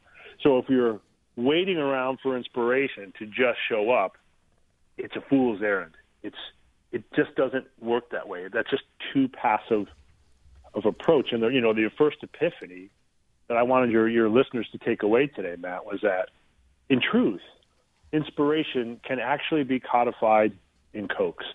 You don't have to wait around for the conditions to just occur. Leading research on inspiration and leading researchers on inspiration, of which I'm one of them, uh, is starting to show that it can be codified and coaxed and that you can actually create the conditions where inspiration is much more likely to occur in your workday and in your life overall. Hmm. What what are the how do we do that? Because I mean I can I can imagine, you know, a stay-at-home mom that's just dying to have some inspiration or a retired couple that are just that you know, they're hoping for something. And you make a good point that a lot of us think that that inspiration comes from outside of us. Uh, we need some stimulant or some boss or some organization to create that. But you're saying, no, we can actually kind of dig down deep and, and start to create conditions. That's right, and it starts with the proper process. And um, you know, I guess the second epiphany today is that we often ask ourselves the wrong question when we want to inspire ourselves. The, and research teaches us that most common. You know, if you're feeling kind of bummed out in your life or in your job, and you're like, God, man, the passion is just gone. What we tend to do, uh, social scientists will, will back this up and say that you know, we tend to s- pause and say, All right, what inspires me? And then I'm going to try to do more of that. And of course, first of all, the answer is as individual as a human being. It might be a well written quote, it could be a beautiful sunset, it could be an incredible painting, or maybe it is actually a, an inspiring boss. So we'll say what inspires me, and then we try to bring more of that into our life. But the problem is, is that's an incredibly passive approach. It's incredibly elusive. You have to wait around for it to happen. And oftentimes, when it does happen, it might get repressed by the soul sucking work environment that you're working in every day, or Right. or a spirit crushing boss that you're working for. So the next epiphany is not to start by asking yourself what inspires me, but instead ask, how did I lose my inspiration in the first place? Hmm. Because as you said, as you opened the show, it was true. It was truly everywhere when you first started in your role, when you first started in your role as a mom, as a as a parent, as a as a technician, as a healthcare technician, as a librarian, whatever it, it tends to be there quite naturally when you start a job. There's very naturally occurring pools of inspiration. What happens over time is we that inspiration gets drained from us. So rather than trying to create net new pools of inspiration out of thin air, what I'm suggesting the listeners do is figure out how they lost their inspiration in the first place. What drains the inspiration? And once you know the root causes, you can put in place solutions moving forward to, to secure that. Hmm. Um, and if you want, I can talk about what drains our inspiration. And, you know, let, let me know if that'd be the right. Yeah, time yeah. to do Give this us in give this us some discussion. insight into that because um, and are there universal drains or is, are they just like universal patterns that are more likely to drain us? Absolutely, uh, there sure are, um, and that's not just my opinion. That's uh, uh, over, you know over 15 years of research in the, this this field of inspiration. And I'll set it up very quickly by turning to Greek mythology for a second, where Greek mythology teaches us that Zeus and his wife Mnemosyne had nine daughters, and these nine daughters were goddesses. and they were uh, charged with different factions of art and science and in charge of inspiring artists. They, you may know them by their stage name, Matt, the Nine Muses. Hmm. Many have uh, you know heard the term, "Oh, I'm waiting for a muse to whisper into my ear and to inspire me to do my work." Right. The term music, you know, came from muses, as did the term museum, a warehouse for all the creative output which the, the anti you know the muses themselves supposedly had created. Well, what I like to get my audiences to think about for a minute is to imagine for a second that these muses are real. And imagine if the opposite is true, that there's actually forces that are working to drain our inspiration. And I propose that, in fact, there really are. And is it a coincidence that there's nine of them? I'll let your listeners be the judge of that. But the data is showing nine forces statistically break out from the rest, which I find very interesting that there's nine anti-muses to counter the nine muses. Right. Uh, and if you want, I will quickly touch Yeah. on the universal themes or the universal anti-muses, and then as you want, we can go back and dive in on any one that you so choose. Great, But- great. So this is what research is telling us about the nine anti-muses, the things that most commonly drain the inspiration from our life. Number one is fear. Fear of failure, fear of criticism, fear of change. The second one is settling in boredom. When we feel like uh, we've, we've fallen into a rut and a pattern and we've forgotten that getting, you know, the word unstuck Yeah. starts with you. And we forget that. We forget that it's up to us and we just end up at a plateau. It's, uh, it's in many ways the opposite of inspiration.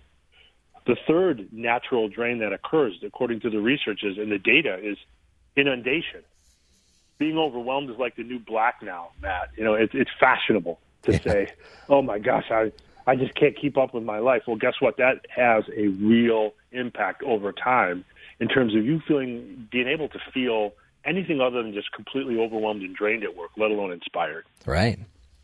Uh, the fourth force is uh, loss of control, feeling that you're working in um, an area where you just don't have enough influence on the outcomes in your life. You feel deeply disempowered in your life.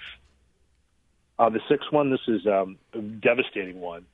We work with a sense of dwindling self belief, uh, a powered down state of compromised inner strength something is happening at, at work or in life that's eroding our confidence slowly, and it's very, very difficult to reignite your inspiration when you're feeling a, a dwindling sense of self belief. Hmm. The next anti muse is uh, disconnectedness. When you get cut off from uh, coworkers, when there's one particularly soul sucking coworker uh, coworker that you don't get along with, that just uh, you just can't seem to connect. They're they're even acidic, and it's eroding the relationships at work another anti-muse is dearth of creating. And uh, this one is, oh, gosh, of all the interviews, the thousands of interviews I did, this came with the most emotional response. Where when I asked people, "Well, what's draining your inspiration?" and they would talk about this dearth of creating, meaning I stopped creating meaningful output in my job. I don't know what happened, but now the things I produce, I produce daily reports. I produce X, Y, and Z, and I stopped producing unique imprints that are imbued with my unique talents and strengths. Hmm. Two more anime uses for you, Matt. Yeah. You can steal wherever you want, it, wherever you want, because I can't just leave your listeners with no hope. Right, You gotta right. Give them solutions. Right. So two more. Um, this one is, in my humble opinion, next to fear, maybe the most devastating. Working with a sense of insignificance, feeling that your work no longer, if you're truly honest with yourself, your work no longer really matters to the company, to others, and maybe most devastatingly, not even to yourself anymore.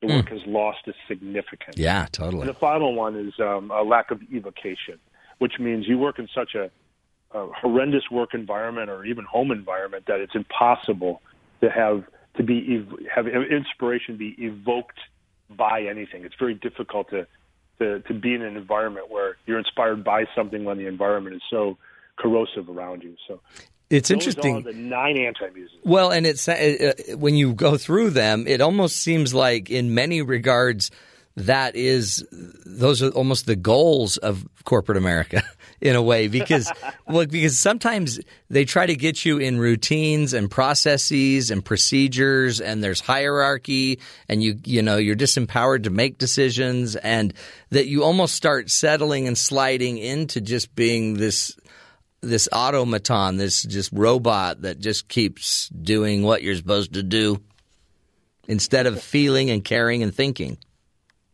Yeah, that's so true, Matt. And so many have put it to me that exact way. And the, the true crisis and the reason why we still have 70% disengaged, 70% people saying they've lost the passion, full passion for their jobs, is because they accept that this is just the way work is. It's a reality. Because what happens is, you know, they're not aware of what I've learned, what social science teaches us, and what cutting edge research on inspiration teaches us, which is, again, asking yourself what inspires me and trying to do more of that doesn't work. You really have to understand the root causes, and the data is super clear Yeah. that out of all the things that can drive you nuts at work, these are the nine things that break out from the pack that you have to learn how to attack it. And not, by the way, Matt, not all nine apply to everyone. Right. You might have What I one or have two found- that really apply. Exactly. That's exactly right. Most people will say, um, oh, "I'm making this up." You know, I, I- I'm a pretty uh, stoic person. I I don't. I'm a risk taker. I don't worry about fear of failure. But man, you want to talk about dwindling self belief? You know, I'm I'm losing my spirit at work, and and uh, and that's good and that's natural. It's, it's you'll find that there's probably two or three that really register. Absolutely. So, Scott, again, we're speaking with Scott Mouts, who um, is the author of the book Find the Fire, Ignite Your Inspiration, and Make Work Exciting Again. Scott, what do we do, uh, getting kind of to the solutions? Um, how do we, uh, I guess we have to identify which of the anti muses w- that we're being falling prey to. W- What else do we do to, to get back our inspiration, reignite it? Yeah, and what I'll do is I'll uh, I'll let the data guide me here, and um, Matt, I'll pick some of the nastiest anti muses that are the most common occurring. Yeah, great. Yeah. And, uh, I'll give you some solutions that are going to hit a broad swath of your listeners. And if there's any others that you want to dive in, you know, I'm prepared to talk to any of them. So, but I'm just going to start by picking out some of the the most dastardly causes. Okay. And I'll start with um, fear of failure because uh, the data is so clear on this one, Matt, that 50% of adults, 50% of adults say a fear of failure is the number one thing in their life that keeps them from accomplishing their goals or even choosing to revisit their goals. And uh, it, it's at crisis levels in the, in the workplace. Hmm. Um, aided by the addition of social media in our lives, we're in a constant comparison mode relative to the boomer generation, even, you know, even that didn't have to deal with that. And we're constantly feeling like we're not measuring up and that we're a failure relative to everybody else. So here's how there's many ways to overcome it that I talk about in uh, my book, Find the Fire. But I want to just talk about one very, very powerful one with your listeners. Um, and, you know, you have to understand that neuroscience is pointing to the fact that fear of failure is becoming a crisis at work, and it and it, and it literally is indicating to us that our fear of failure it shuts down the part of the brain that is responsible for growth and risk taking and exploration and discovery. So you can reframe the discussion that your brain is having. Fear of failure engages your brain in the wrong discussion. You can reframe it in the following ways. For example, you can reframe your fam- fear of failure by saying, "What if I told you, Matt, that there's only three ways you can actually fail? When you quit, No. Well, well I want to know what they are. yeah. yeah, yeah, yeah. When you quit, when you don't improve, or when you never try. You know, what if I were to tell you that uh, failure doesn't happen to you? It happens for you. What if I were to tell you that, guess what? You're not the one that suffers when you fail. It's your ego that suffers. Hmm. And albeit it's the loudest, you know, loudest, whiniest part of you, but it's your ego that suffers, not necessarily you. You know, what if I told you that your fear of failure shouldn't scare you? It's trying to tell you that something must truly be worth it.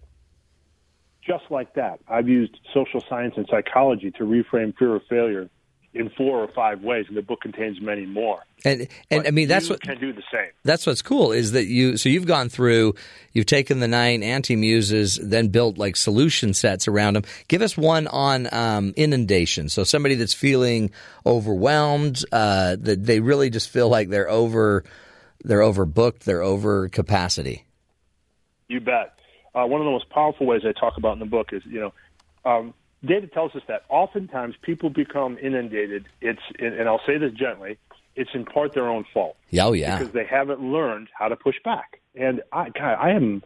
This is one of the things I, I had to work on, Matt, in my my corporate life was figuring out how to push back. But pushing back on requests for new work from chain of command, that's not easy. It's easy enough for me to say to do that, but it's not easy. So I offer some, you know, some tips for your listeners on on how to how to push back. And I'm going to offer three really powerful ways to push back and still look good doing it the Let's do first place, you know, is when a boss is requesting new work, you, you come from a place of accountability and in saying no and pushing back. And what I mean by that is you lay out and you visualize your workload on paper. And what, what turns out to be true is oftentimes managers that request new work, truth be told, they probably really don't have that much of an idea of what you do day to day in many cases, bosses have lost touch and they have lost sight of how overcommitted you may be or how overcommitted they have made you.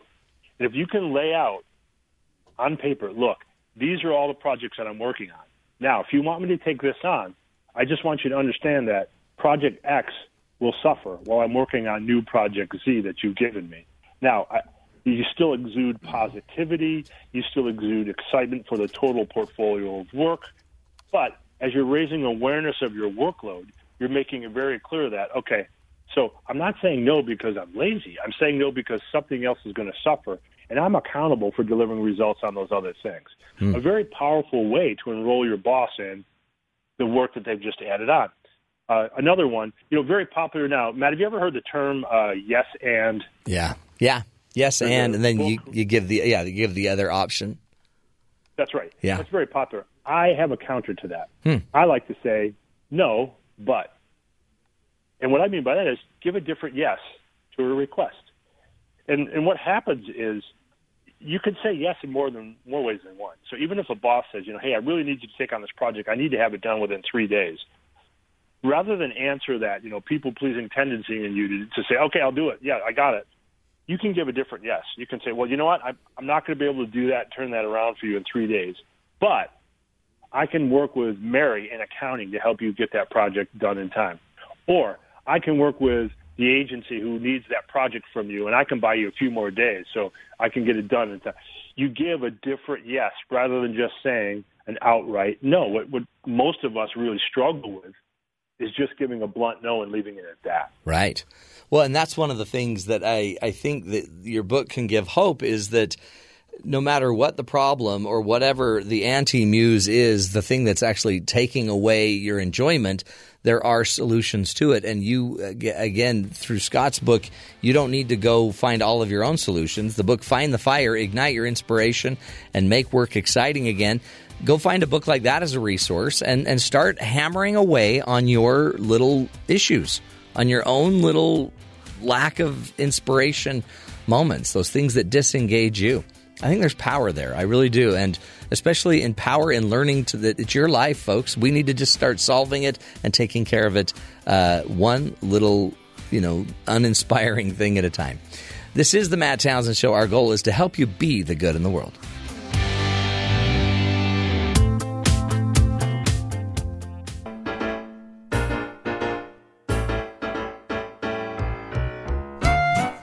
Welcome back, friends, to the Matt Townsend Show. It's time to go to our empty news segment with the empty news anchor, Jeffrey Liam Simpson. Well, thank you. Thank you, Jeff. So, uh, what would you do if you were caught using a fake ID? Where would you go? Where would you run? Where would you hide? If I was caught or if I were, wanted to use a fake ID, If you were caught using a fake ID, I would just go to my mom's house.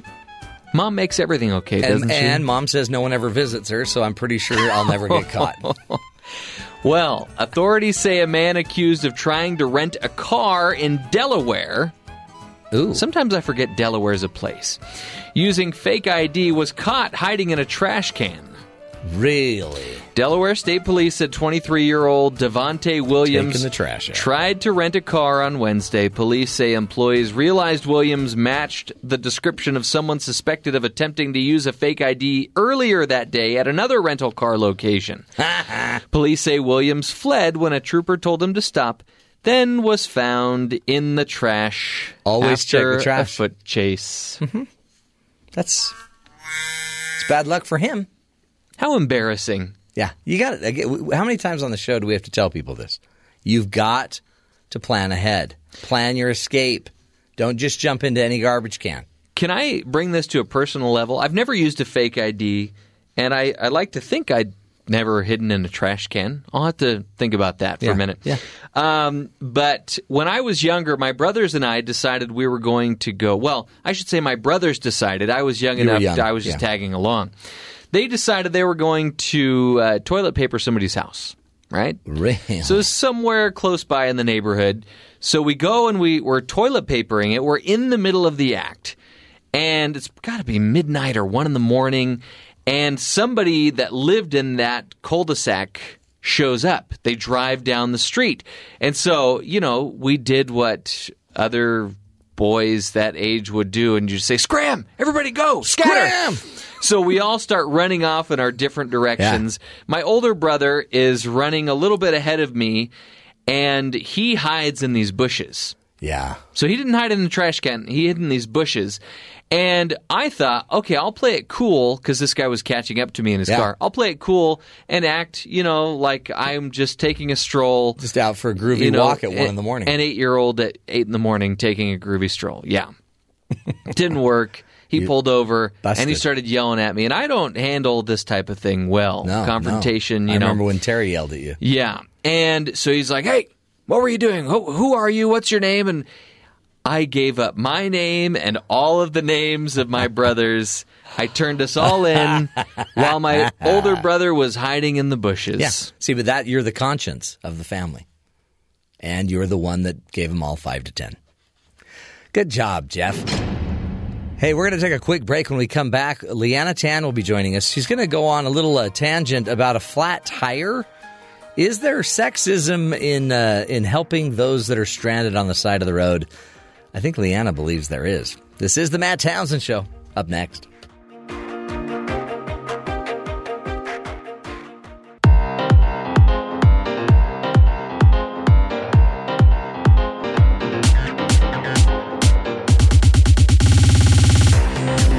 Welcome back. We are in studio with Leanna Tan. Tan is one of our uh, our ancient senior producers here at the Matt Townsend Show, and That's she, something you should probably never say to a woman, by the way. Ancient. yeah, but uh, I think Leanna's different. You know, we uh, we used to call her Liana forever, and then she corrected that. Now we get that right. So we we've given her the great opportunity to be um, one who could just go off on a tangent, a Leanna Tan tangent. Yes. And so, talk about your little experience with a flat tire. Yeah. Um, so over the weekend, I went to Idaho. Yeah. And was to visit some friends and you know have some fun there. And on my way back, I was on the freeway, and all of a sudden, it started getting wobbly. and Little I was like, wobbly. "Ugh," but I remained calm. Yeah, you did. You breathed through your Collected. nose, right? Yeah. Pulled over to the side of the road, Cool. you know, like a pro. Yeah, yeah, yeah. And then got out and found out I had a flat tire. And um, yeah, it was uh, it was a fun experience because I was in good company. Oh, really? But, um, What's his name? So, Okay, okay, I get it. but I did record the whole experience for you, so you can. Did you really? Understand, So yeah. we can go through your entire experience of having a flat tire. Yeah, you can listen to it right now. So we're here at the side of the road because things felt a little wobbly. And what's the diagnosis? Like we blew out our back right tire. Let's do this. You wanna do it? Okay. what Yeah. go do I do? ahead. Just start spinning it. Not not that one. this part. Yeah, you'll want to go right. Am I going left? Yes. Hold it here. I've never seen this part of my car. Ow. So what am I looking for? Go ahead and use the full lever. Where is it supposed to fit? Like over here somewhere? You're covered in straw stuff. Is it attractive? Or the bug. Ugh, the bug is going in your bag. think I'm gonna rip my pants. And we do need the wrench to get off the lug nuts. If we don't have that, we're just gonna lift it up and say, I don't know if we have a wrench. okay. So let's let's let's find out the Okay, other let's look. We're scouring the car again for a wrench. Oh, I found us hidden something. I've already tried that. Oh, never mind. We have like the molding that- of the toolkit with zero tools in it. I do have a monopod, some old bracelets. I don't think we have one. Hey, Bobby, it's okay. If we get stuck out here, I have my 72 hour kit with a bunch of dehydrated food. I don't know if that's good or not. I mean, what's in here? A variety of meals. Look, simple to pre- oh prepare. You have to prepare this. Dang it! Well, we can have dried, savory black beans and rice. I'll just try to flag someone down. Do we flag down this person? Do I just flag them? Help us! They're going left. Our 72-hour kit, though. Somebody's gonna steal our dried beans. Should I bat my eyes? Is this a good wave? Oh, look! Somebody's helping us. Oh, oh, oh, oh, oh no! Is this guy gonna help us? Let's try this one person. They look friendly. What about this person? I'm just waving my arm. You know, I thought this would be easier. I think this waving technique is not working. Let's try an experiment, Okay. Leanna. Okay, so see if if I leave, if someone stops, and then if that doesn't work, we'll give you maybe three minutes. And if no one stops there, then I'll switch you spots and let's see if it was just the scare factor. If I'm just too grizzled of a person to have anyone like, oh man, he's just too rugged to really Yeah. stop for it. Um, Okay, I'll try it. Go. Here I am, venturing out alone. Minute number one. Let's see if I can flag anyone down by myself. Bat my eyelashes. Oh, oh, look. Oh, wow. I think they're stopping. Wow, it's like the fifth person. Oh, oh, I got three people to stop. Holy cow, we made three new friends. Hey, thanks. Hi. Hi, I'm Todd. I guess I look pretty helpless out there. It worked. Turn it up sideways, and then there you go. See if this will fit in there. Good. Okay, hit her up. Thank you so much. This is great. So I need to buy a wrench. Yeah. Maybe you need to buy more tires. Yeah, well, so apparently when I was with a guy, they would, no one would stop for us. But within 30 seconds, when I was alone, they all came. Three people, actually, I think a total of five people stopped for us. So Wow. Did you get any of their numbers? uh, I was with a guy, Okay. okay, yeah, sorry about that. but I did learn how to change a tire. I mean, you just go to the side of the road and w- you wave. yeah. You could also just get like a, a, a company that could come help you. Mm. if you want to do that too. But uh, that's interesting news. I did not know. I don't. I don't know what I would do. What What does a guy do if he and doesn't? he bought me a wrench, just so you know. Uh, your friend. Yeah. How romantic. Great lesson. Then he bought you a ring. First a wrench, then a ring. And then back to the wrench the rest of your life.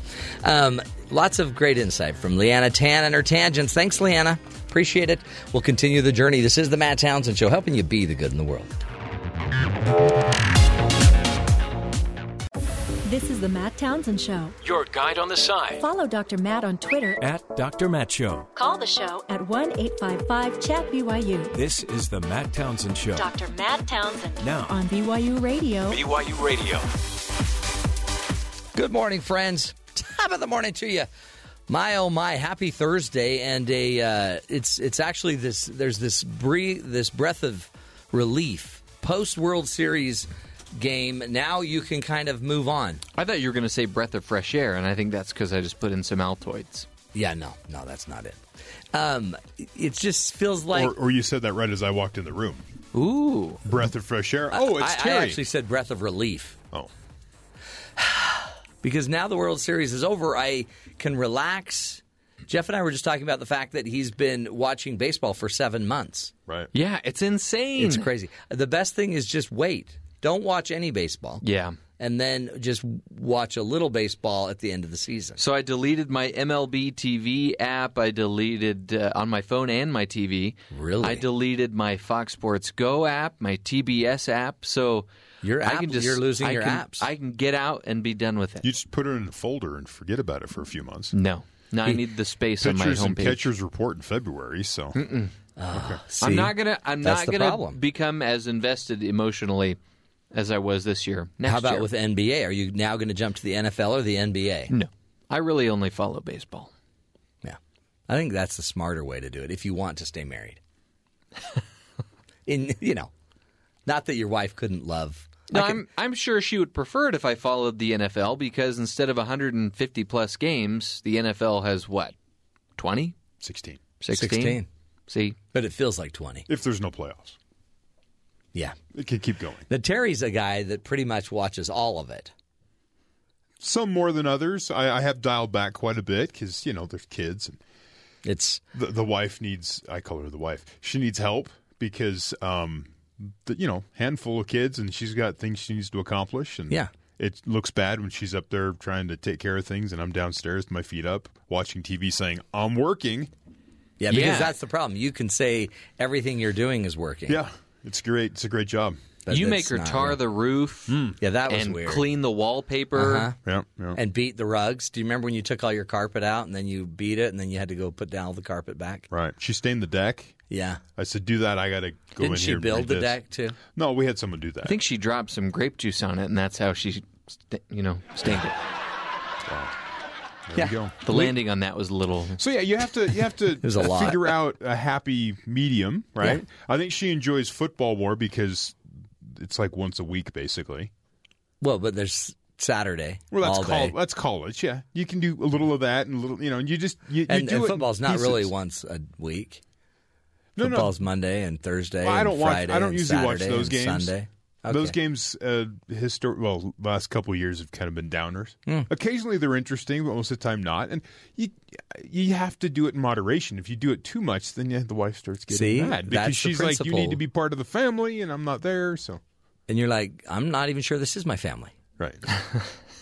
I mean, back to And- DNA testing. And in turn, she'll sit there and act sort of interested when I go off on something that I find interesting, which usually is involved, Oh. and there's like a See, superhero. but in that's there, how you and- make yeah. a relationship work, right?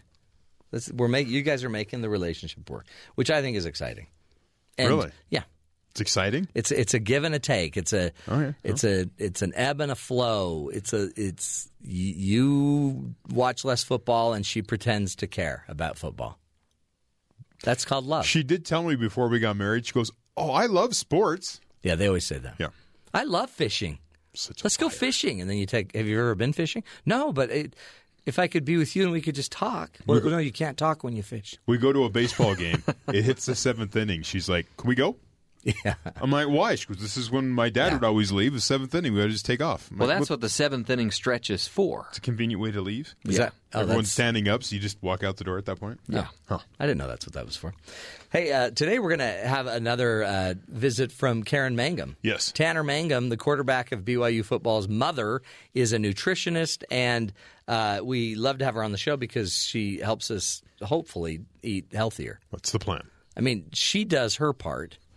The problem is on our way to and from work, there's other establishments that try to ruin our arteries. That's Mm-hmm. true. I'm going to the movies tonight, so I'll be eating popcorn there.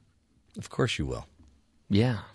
And you were you didn't have breakfast, so you were looking for a donut at five stores this morning, and there's no donuts. No donut place open at 6:30 in the morning. Come on.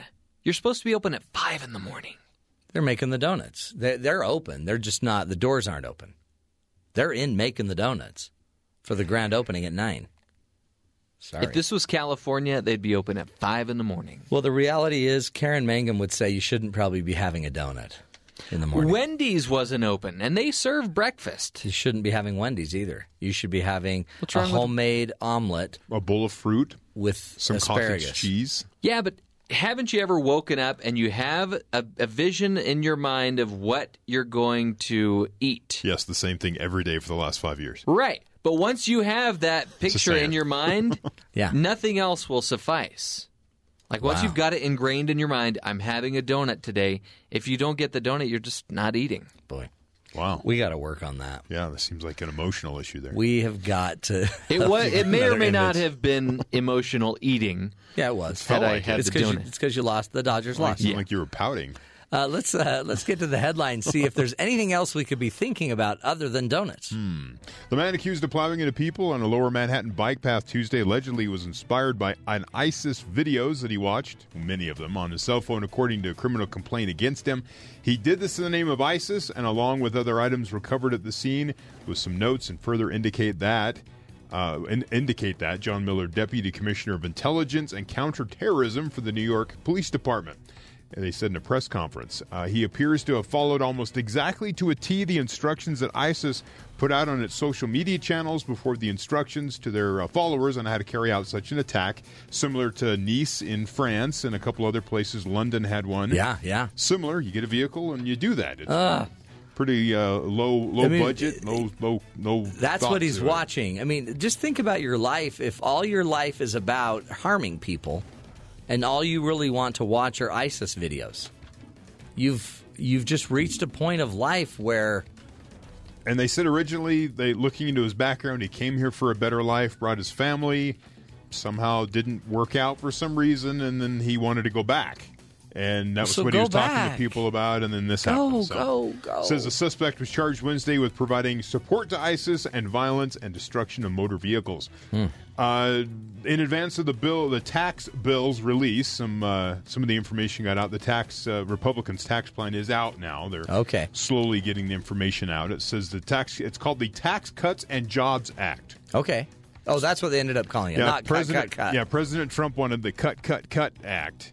They went with this other name. Yeah, they cut that. They, they went a couple different directions from President Trump. So the name, they went a different direction. They're saying a source shared the plan. It would permanently lower the corporate tax rate to twenty percent, Hmm? which the President Trump wanted fifteen. Yeah. So there may be a point of contention there. The limit home interest deductions to loans up to five hundred thousand dollars. The bills would also increase standard deduction for individuals and households, repeal the alternative minimal minimum tax, and increase the child tax credit to one thousand six hundred dollars. The House GOP bill also repealed the estate tax in twenty twenty four. Wow, which I know is a big deal for Yeah. some. The proposal would make no changes to retirement savings options, including 401ks, and individual retirement accounts because, well, these guys going to want to get reelected. Yeah. Start messing with retirement, people get mad. So don't do, Do, that. not touch the 401k. Other news House Minority Leader Nancy Pelosi is reportedly annoyed with Democrats who are pushing for the impeachment of Donald Trump. Political reports that Pelosi told her fellow Democratic lawmakers that she reached out to uh, mega donor Tom Steyer, who is running uh, television ads calling for Trump's impeachment. Have you seen those ads? No. He's like sitting on an ottoman or something in front of his. Uh, in front of a, uh, it looks like what is it, a fireplace, and he's just talking about how we need to impeach this guy. We need to impeach this guy. They run on cable news all day. It's fine. not gonna happen. No, there's too much to get done. He says to tell, and so she reached out to this guy to tell him to knock it off. She Knock it repor- off! She reportedly believes that Democrats' best hope at regaining control of the House in 2018 is to act like no drama Democrats. There you go. Just do your job. No drama, Democrats. Just relax. Keep babysitting everybody. It- it is a pipe dream to uh, try to get impeachment. There's too much that has to fall into place Right. for that to happen. So- Right. Well, I mean, but we hey, what about Mueller? I mean, Right, Mueller. sure. There's you never know. You're But- going to find a lot of people, and it's going to cause Hey, headaches. But, instead of spending all the time running out the clock, let's Yeah. get something done. Right. And that's they're just yeah. That's what, so no drama Democrats. That's Okay. what she wants. I like it. And tell that dude on TV to knock it off. These infomercials don't work. The Justice Department has identified more than six members of the Russian government involved in hacking the Democratic National Committee's computers and swiping sensitive information that became public during the 2016 presidential election. According to people familiar with the investigation, according to the Wall Street Journal, uh, prosecutors and agents have assembled evidence to charge the Russian officials and could bring a case next year. Uh, the people said discussions about the case are in the early stages. So apparently they're zeroing in on who broke into the DNC Yeah. and stole stuff. Narrow. Oh, that's good. And maybe they need to figure out why the DNC didn't have more robust internet protect- protection to their network. Well, Whatever. especially after the FBI warned them, didn't they? Yeah, pretty much. And they just. Yeah. Uh, and finally, a Florida couple got an extra treat on Halloween a baby Frankenstein. Ooh. Make that Oscar Gary Frankenstein, who made his entrance into the world four days late after a 14 hours of labor Tuesday. Wow, 14 hours. Their last name is really Frankenstein. Yeah, parents Kyle and Jessica It's Frankenstein. Frankenstein. Oh, Frankenstein, whatever. They told the news outlet that baby Frankenstein's weight six ounces, six pounds, nine ounces. He's twenty inches long. That's a small baby. Uh, well, my Well. my children were all eight pounds, so it's like, come on, Yeah. But he's a long baby. eat some food. And if 20 14 inches. fourteen hours of labor, God, get out already. Well, seven Come of on. that Wow. was. Come But on. You know that. sh yeah, she was probably saying the same thing. Right? She probably was done. But with it's it. Hmm. not. Just so you know, I don't know if you know how this works, but the baby doesn't. The baby doesn't like crawl out. No, but you know, Yeah, seven of those Could be 14 faster. hours were stitching, you know, several Right. different body parts on. a He had- baby they had to Frankenstein. wait for the lightning to come in. Okay, you're right. Yeah. Nature. Os- what's They're his waiting name? on nature. Oscar- Oscar Gary Frankenstein. The baby's grandmother, Jennifer Frankenstein, says the family is super excited. She said Oscar is her first grandchild and the Frankenstein family's first baby born on Halloween. Although she does have a 13 year old daughter who shares the same birthday as the Frankenstein author, Mary Shelley. It's alive! Yeah. What a what a bad curse. Should you change your name if your last name is Frankenstein? No, come on. That's the coolest name. Really? Yeah. Like, do you, Carlos, Oscar, Frankenstein, take? I mean, like that's a It's cool. Come on. is it? Yes. I think you'd be obligated to be really into Halloween, though, with that last name. yeah. You'd have to be. like what if you really were? What did you dress up like? Frankenstein, Mister Frankenstein. Kind of the same way that I really have to be into The Simpsons. Yeah, yeah, but that fits you. Yeah, but it's also it happens to be a really funny show. So Yeah. Hmm. Thanks, Bart. Um, or was at one point. I don't watch it anymore. Now uh, I've I They just just did their Halloween of Treehouse of Horrors episode. Heard it was pretty funny. Really, when did they do that? If the World Series was going on, Hmm. It's on my DVR. By the way, back to the World Series. Not only did the Astros beat uh, The Dodgers. Jeff's, Jeff's Yeah. Dodgers, Right.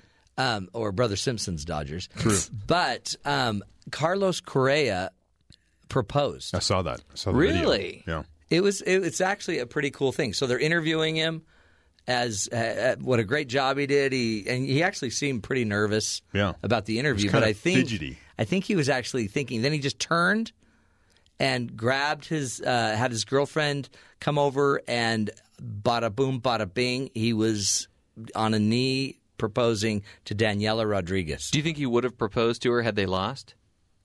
No. But see now the, the cool thing about to- Eventually.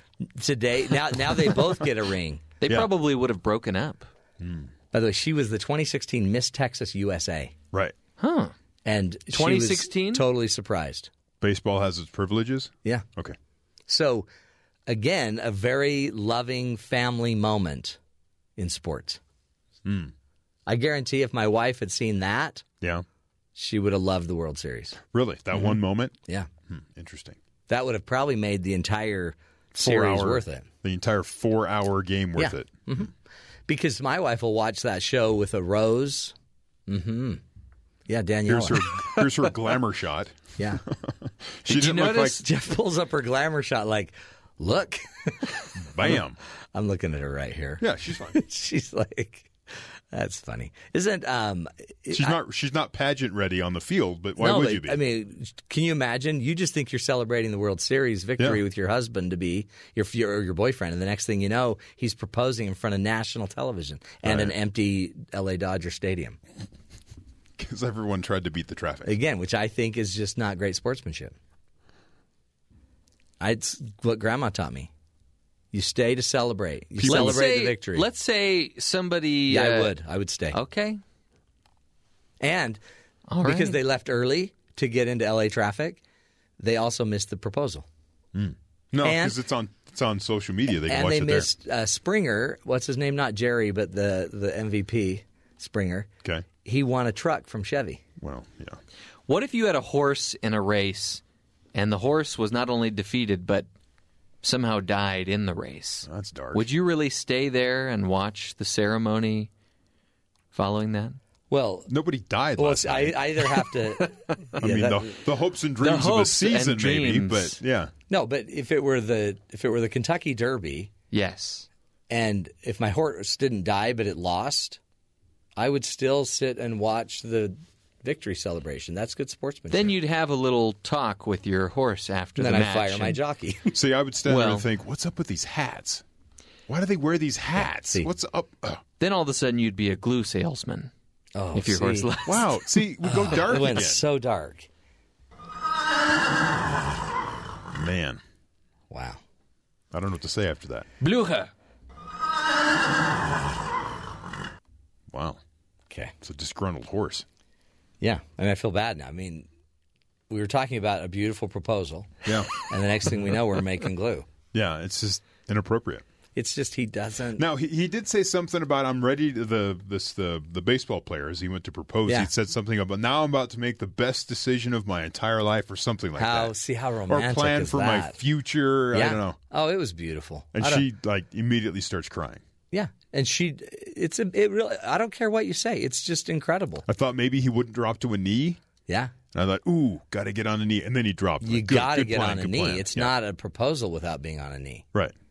So you have people in baseball taking a knee now. Yeah. It's different. Wow. It's different. That's for proposals. Um, so, yeah, Hmm. there it is. She's just freaking out, and her family and or not family, but her friends are all there, and oh, it's just beautiful. Right. So I was thinking maybe we could do something special for our wives on the show. I'm going to vacuum today. Oh, okay. Do you travel? Can you come to my place? No, I only uh, vacuum my house. We just bought a new vacuum. Ooh, really? Yeah, it's a very nice model, detachable. it everything. better be a Hoover. Oh no.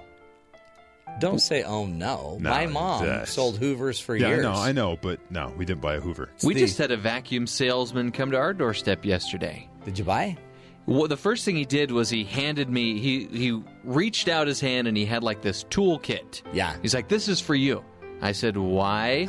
oh, we're giving out toolkits to all people wearing light blue collared shirts. I'm like, Okay, "Okay, thanks." what's going on?" You shut the door.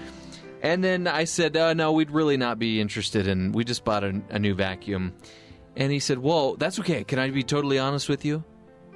If you let me come in and do, if we do a free carpet cleaning, I get thirty dollars. I was like, I would prefer you didn't. Ooh, wow, wow. I was nice about it. I said it with a smile, but I've been through that. I've been through that rigmarole Yeah. before. You know the trick to a real good vacuum salesman is they they throw dirt on your floor as fast as they can. Right. Yeah. Because once the dirt's down there, then like, hey, let me just grab my vacuum right here, and we'll just clean that thing right up. My grandpa would sell cleanser. He would uh, he would yeah, they'd open the door Mm-hmm. as soon as they did that, he would mess up their floor real quick and then he would immediately get down on his hands and knees and start cleaning it. And he sold quite a bit. Oh, I'm sure. And he probably also was arrested three times. Again, we start with what's something nice we can do for our wives today, and it I know. ends up with a vacuum cleaner salesman story. Ah. See, see, it's great. Instead, just get on your knee, recommit, and say, "Babe, you're the best thing that's ever happened to me. What can I do to serve you today?" Wow, aren't you giving up a lot of power there? Exactly, a lot of influence in the, in the but that's- relationship. That's, just that just shows you're in. You're the, you're the real deal. But she kind of knows I'm in. I vacuum her house. Would, would I be in if I wasn't concerned about the the cleanliness and Well, you tidiness? also of- vacuum your house, well, yeah, but and you She- like a clean and tidy house. she knows there's a certain level of you know I'm good. I just sit over here in the corner. I'm fine. I feel like I'm alone here in trying to drag you to to a higher level of living. And I mean that in the best way possible. Really, it felt like you meant it that way. It's really for the listeners. We're gonna we're gonna have to come back to this great topic. But up next, we're gonna be talking with Karen Mangum about how to eat healthy and really how do you start to create habits of eating healthier, especially with your family, your kids. You know, there's so many dynamics at play. Straight ahead, that's the Matt Townsend Show.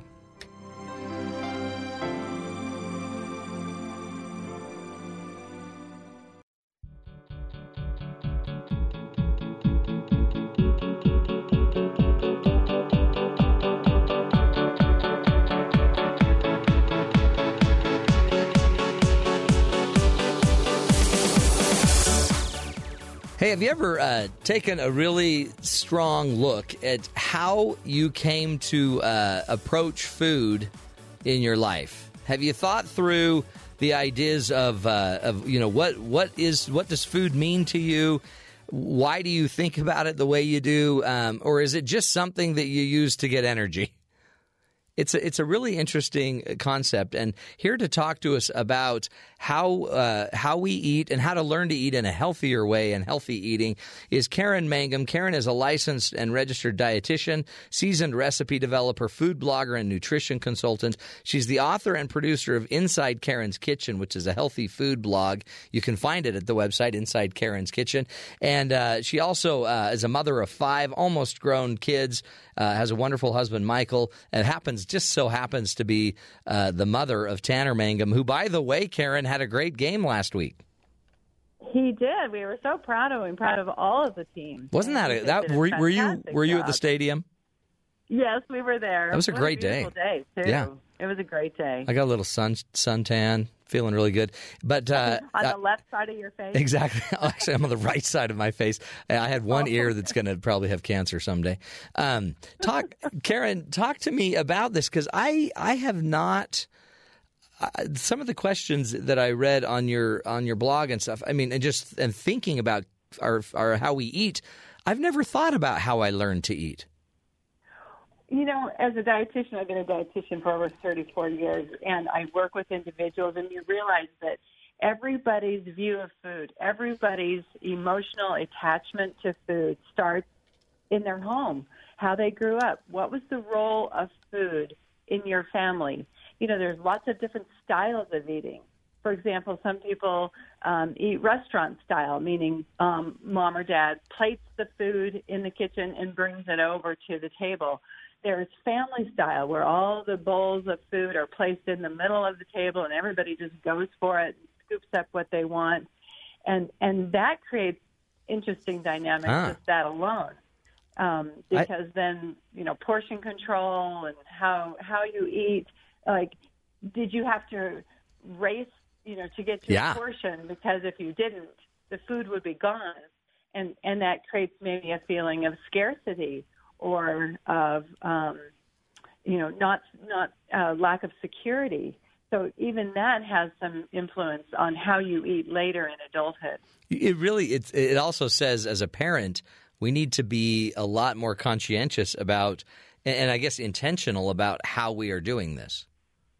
Exactly, because um, food can be uh, hopefully a great source of energy, of um, enjoyment and pleasure, Um, but we got to keep it in balance. And unfortunately, our culture doesn't support that. We don't. The culture doesn't practice what they preach. Um, we preach, you know, health and fitness, and yet the culture suggests that we need to eat large volumes of food, that it needs to be high fat, high sugar to taste good, um, uh, and that food is a reward. Um, and and we learned that as as kids too. That's Um, true like, because you might don't you, eat you- your vegetables, you yeah. don't get your dessert. well, and dessert is or- the reward, right? I mean, even the way we organize it, reward. dessert is always a reward. And so, therefore, in adulthood, you may always feel like when you accomplish something hard, like eating vegetables, Yeah. you know, metaphorically speaking, like if you accomplish something great at work or um, you climb that mountain or whatever, you're going to reward with food. So that's an automatic response that we've learned as, as kids with food. Well, and we just had uh, Halloween, and how many Mm-hmm. parents now are using a little snack or a treat as a reward for the kid? Uh-huh. That's how we're Uh, going to that's met out exactly all of right. their Or, eating. Yeah. You know, and the mom will use that bag of candy as a, you know, as a discipline. Like if if you don't get your don't make your bed, you won't get your Halloween candy. Right. You know. Holy So, cow. th- Yeah, holy cow. You know, I, I remember you just brought back a tragic memory, Karen. Me sitting in one of my primary classes uh, at church with a wonderful teacher, and she had like, uh, I don't know, three feet of um, licorice, like a licorice rope. And Yes. if we would sit in the class and be quiet, then we would get our whole licorice rope. But if we were talking, she'd start cutting off licorice. and now I have this thing where, like, I, I better eat my licorice really quickly. The minute I get it, I'm eating it before she starts cutting it. you know, if if it does create good behavior, I suppose that's a positive thing. But I'd rather it not be with food. Yeah, You know, Wouldn't right. it be cool if it would be some like you know maybe a little toy or something or some kind of a- Playtime, you know, right?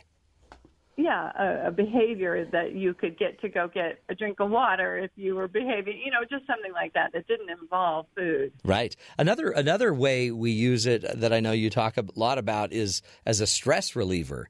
I mean, I, I can either like take a Valium or I can go get a bowl of macaroni. you know what I mean? And they to me they work the same way. Well, it it is true. Uh, unfortunately, it's probably the number one reason for overeating that I've observed in my 34 years as a dietitian is that people use food as a stress relief.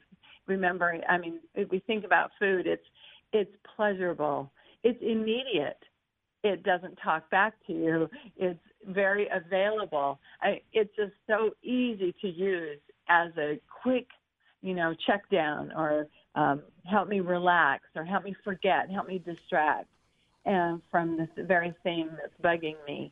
But in reality, food eaten like that, in that way, almost creates more stress, um, more added burden, more added guilt to the stress that's already on you because you feel like, oh, I shouldn't have done that, even though it tasted great at the time, it didn't last. You know, it- it doesn't help with the stress. In fact, it makes it worse. Right. Well, now, yeah, now you have the added stress of the guilt and the needing to, you know, go exercise more and yeah, the well, doubt. uh, and so, in that respect, I do wish people did use a little more exercise as as a way to deal with their stress. But so that's the reality is that food is often used as the replacement for more appropriate ways of dealing with stress, and uh, and that's one way that we use food for reasons that have nothing to do with being hungry. Hmm. And a lot of it's it's chemical, right? It's it's a chemical thing because my body feels good for a minute getting a rush Mm-hmm. of sugar or a rush of you know whatever the chemistry is. No, no question about it. There are um, endorphins produced. Um, uh, eating and particularly high fat, high sugar foods do trigger those chemicals in the brain that mimic, in fact, the very chemicals of like a drug addiction, um, where we get, you know, that um, feeling of high and euphoria and we like it. And because food is so available, I don't have to like go, you know, rob a pharmacy to get my food. I, you know, um, I can just go to the grocery store and pick up a, a jar of Ben and Jerry's. Mm-hmm. It's so true. Um, you know, the other one you talk about of is is as a social connector. I grew up with a family that we eat as a social experiment, and we uh, we just bring around a lot of food, and as long as there's food, you just keep talking, Uh-huh. and everyone just And if talks there's around no the food, table. everybody goes home. That's right. Yeah, it's like okay, bye, mom. Thanks. But we and it, it really it, you would always talk around the table, but you'd also be eating around the table. I don't think you're alone, Matt. That is so common in the American culture. I don't think it's different in a lot of other cultures either. I think food is the common denominator. We all need to eat, and therefore, why not all come together because we all need to eat? Um, and so, I'm not saying it's a bad thing. I'm just saying that if food is generally used for reasons that um, have nothing to do with being hungry over and over and and um, an abuse of that that can be a big big problem Mm. um, So, we got we've got to we we've got to find another way to to kind of center everyone as they're eating.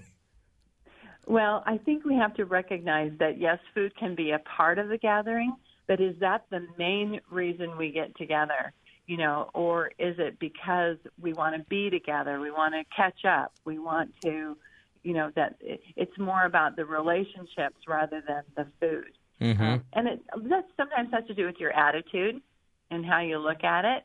So again, it, you know, I'm the first to suggest I'm a tailgater. I go to football games and I'm going to bring food because that's what you know people are expecting.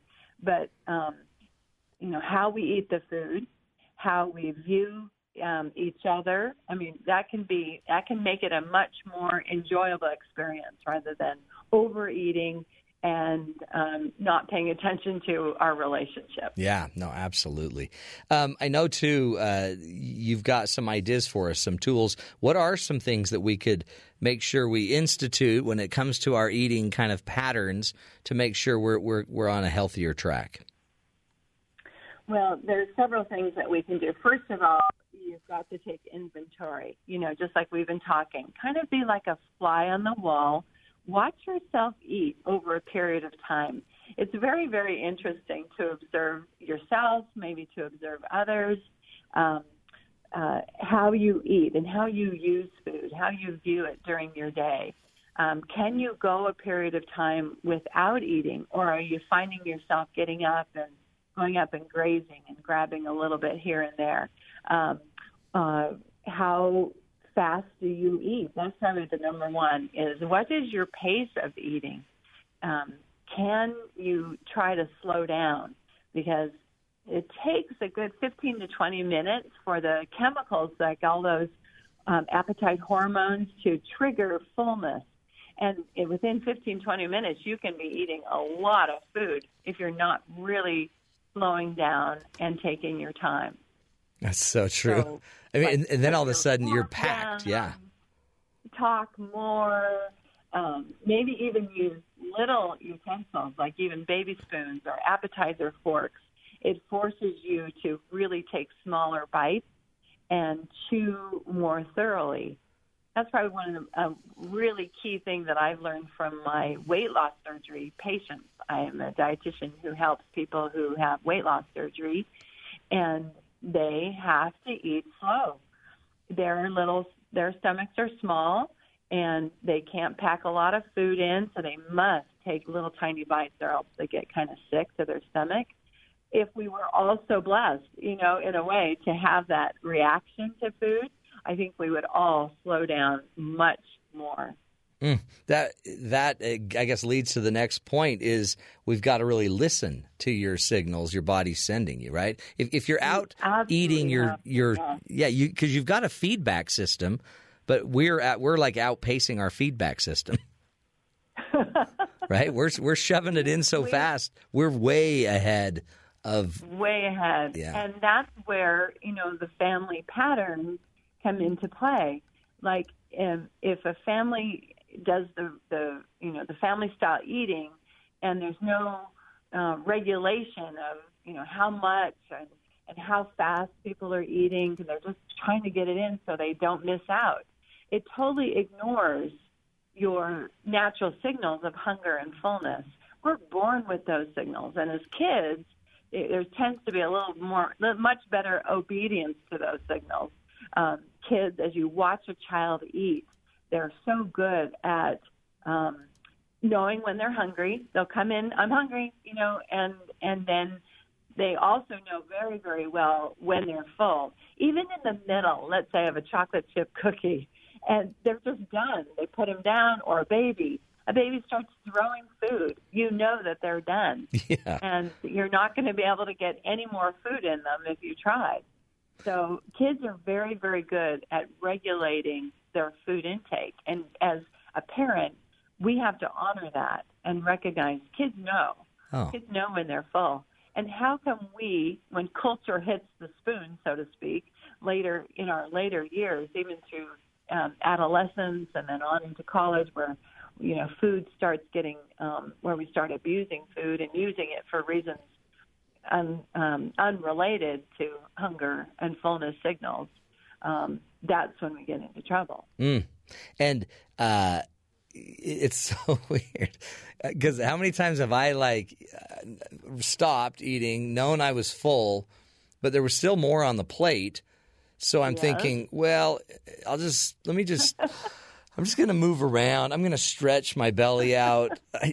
We're so weird. And then it's like must or we just clear force plate. it in. yeah. you know? yeah. we do. We just force it in, or we grab that half of the chocolate chip cookie and we eat it anyway.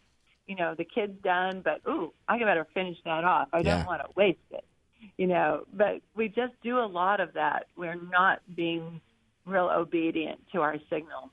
And, um, So That, that's a big deal. You, you also suggest uh, that we also need to we have to enjoy the taste of it. So spend a little more time appreciating the taste Oh yes. and just Um, experiencing the because- taste. Yeah, food is an experience, and the more we do that, the more we can slow down, the more we can appreciate all the senses of food. It's not just taste.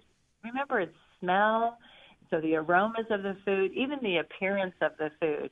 Um, you know, is it appetizing? And so as you as I prepare food, I want to make sure that there's a lot of color, a lot of texture, um, different flavors. Um, it smells good. It looks good. I can even hear it sometimes, you know, when it's cooking. Um, so there's lots of different texture, textural or sensorial things related to eating.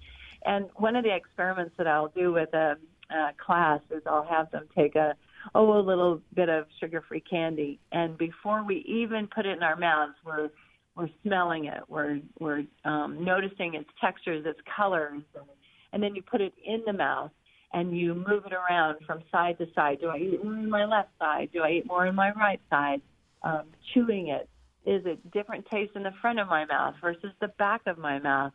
Um, it's a again, and I don't mean to say we have to spend that much time with every bite, Right. but I think if we take a little more time appreciating more than just the flavor or the taste of food, um, we tend to eat less, um, we slow down, and um, therefore we're going to be healthier. No, I totally agree. Karen, you're the best and great, great insight. Uh, the website is insidekarenskitchen.com, insidekarenskitchen.com, where you can go in and, and learn all of those uh, rules and ideas and tools to kind of open up your conversations about your food and your eating to a different level. You also can get a lot of wonderful recipes as well.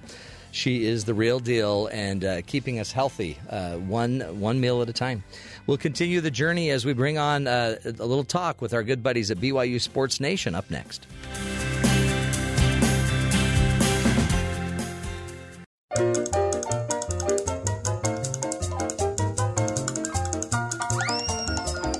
It's time, folks, to uh, head down to our good friends at BYU Sports Nation and find out what will be coming up on their show in about 10 minutes or so. Spencer and Jerem, hello, gentlemen. Hi, Matt. Hello. How you doing? How's Jeff doing? Yeah, that's what we're really Ah, concerned about. You know what? He is just Did he binge. take the day off, or is he- No, he's here, but he's Oh, he's loyal. binge eating donuts.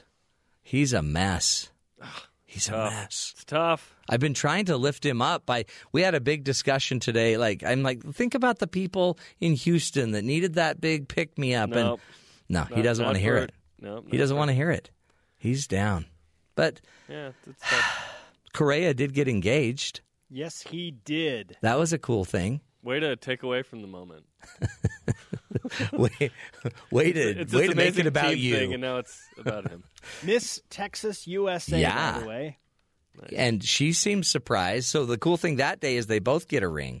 Mm-hmm. Well, he Mhm. has, she has more ranks than Clayton Kershaw now. I saw that joke on Twitter. I was Are like, you oh, that's serious? just mean. Man, that's what just i- mean. What did you think of the game? I mean, it was boring. I wish Totally, Clayton Kershaw would have started for the Dodgers. That game stunk. it was. Like the Astros, ju- like the game-winning hit and run came in the first inning. I know. I missed it. I missed it. This has been an all-time World Series. It was awesome, but it needed Yeah. a nice Don't you think? finish. It needed to a really dollop. Cement its yes, Yes. It needed a dollop of drama Of drama. um, to really cement itself in baseball history, and it w- it'll be there. Yeah. but now it, it was like Mhm. I, I tweeted last night, dear Dodgers, please do something. Love Please. all non-Astros fans. Just And- and anything then to all make these- it exciting. And then all these Astros fans are like, "No, no, this is great. Stop it." And they kept getting guys on base. They would get, but they couldn't get anybody in. Yeah, would they strand eight or something? Yeah. not good. That's, I mean, that's not a huge number. It's But a number. you know, I mean, ev- even if just one, maybe one or two more people could have been hit by a ball Something, anything. because it was Jeff. yeah, there. Yeah, there were four or five people. Yeah, four if or that five were people. the Jeff said. case, then Jeff probably wouldn't be feeling Dodger blue today. No, exactly. Yeah. He's he Jeff likes it when people get hit by balls. I don't know why. It's a weird it's a weird thing he does. Um, what did you think about uh, well okay, I've got to ask you this cuz I'm not going to be talking to you guys tomorrow. Jeffrey will. Um, what Be recovered by then. Yeah, I'll be yeah, I've We'll got be I've got good. a speech tonight with uh, the a mother's convention. Excuses, excuses. and so Matt. you know how those go. Yeah. It's Nice. it's yeah, it's It is what it is. It is what it is. Bring the mothers into this. I So- thought we were leaving the mothers out of this. so what um, what what do you uh, what do you think of Fresno? What's going to happen Um, here? Um, Okay, so Jerem, I like something that Jerem does. He throws out the high and low. of Okay. Most things like a, It's like gymnastics scoring. a regression to the mean. Okay, yeah, sure. Right. Great. So what's your best thing and worst thing? You're And then probably in the foink get to the middle. middle. So they beat San Diego State and Ooh. held one of the nation's best running backs, Rashad Penny, to next to nothing. Oh wow. Got a big win. And then the following week, on their home field in Fresno, lost to a really bad UNLV team. Ooh. So it's kind of like, well, who are they? Who am I? Yeah. Is what they're asking. Dear diary. Yeah. They don't know. They don't know Fresno who they are. is a capable team. They have a good defense. Yes, they're top 20 in scoring in yards. They have Because a good defense. Two shutouts and a three point game. oh boy. But their offense is mediocre, right? They run the ball. They try and take shots over the top. Honestly, the, their ideology reminds me of what BYU wants to do: Interesting. run the ball and then take shots. Uh-huh. Let, I mean, let's then let's go to the real deal maker. Do they have a mascot that can dance with the dance team? You already know the answer to that. You know what it is. No, Okay, see? Problem solved. Yeah. we Then have an advantage Cosmo, Cosmo. in every matchup No, this I know. season. In fact, it's now everybody's trying to get their mascot to dance like Cosmo, and nobody can do it. They can't pull it Arizona off. State sent out a video, and I was like, this isn't even close. Not even close. Stop no. it. You should still try, but your trying stinks. And they they didn't want me to say this, but uh, I'm I'm Cosmo. That's not true, and you know it. Okay. How dare you blaspheme? But how Back did you? in the back in the fifties, Ernest L. Wilkinson, president of Brigham Young University, at a uh, who who is who is Cosmo? Like at the end of the year, they used to Yeah. reveal who it is. Yeah. he pulled off you know the Cosmo head, and was they were like ah. Now, now they now they don't do that anymore. they don't do it. No one's going to know. He then proceeded, by the way, to do like a bunch of push-ups or something. Really? So so the the tail, the cougar tail. By the way, I tried to get a cougar tail at the last game. And They don't take credit cards. what? I know. Huh? I know. Couldn't do it. Interesting. It's kind of a Straight ripoff. cash, homie. hmm Only they see it's like a cash deal, and it was out of the back of some guy's car. You were in the wrong side of the parking lot. I think I was. Hey, what's on your show today, gentlemen? Today is loaded. Okay, we have the Heisman Trophy winner and offensive coordinator Ty Detmer. Woo! What went right Saturday? What changed suddenly? What does he think of Fresno State? That's exciting. Super Bowl champion Brian Billick. What does he think? BYU's changed got a for BYU? chance at two wins. What kind of chance does he give BYU to do Oh, that? and where does he have Fred Warner in terms of NFL draft stock? Uh-huh. Only NFL draft pick potential for BYU. Plus, uh, Spencer's conversation with Yoli Manchilds after last night's exhibition win against Westminster, not to be confused with Westminster. Yeah. I, I And by the way, then, uh, I went to yeah. Westminster. Did you really? Mhm. Nice. Yeah, I did. Not That's to brag. Uh, cool. Sorry for your loss last night. Eh, and then uh, getting Dalton over it. Nixon will be in studio from the men's basketball team as well. So What a lineup. Yeah, yeah. So let's just reiterate that, okay? Yoli Child's walk off interview. Brian Billick, Super Bowl champion coach of the NFL Network. Holy cow. Ty Detmer, Huh? Heisman Trophy winner. Uh-huh. And Dalton Nixon of the men's basketball team. Wow. You're welcome. You guys did it. Again, uh, a show you're not going to want to miss. It's only four minutes away, folks. Four minutes you can begin to just enjoy the the rich nougaty center that is that exists in BYU Sports Nation. How many bites does it take to get to that nougaty center? Two. And how many uh, how many plays or how many games does it take for BYU to get another win? 50. 15.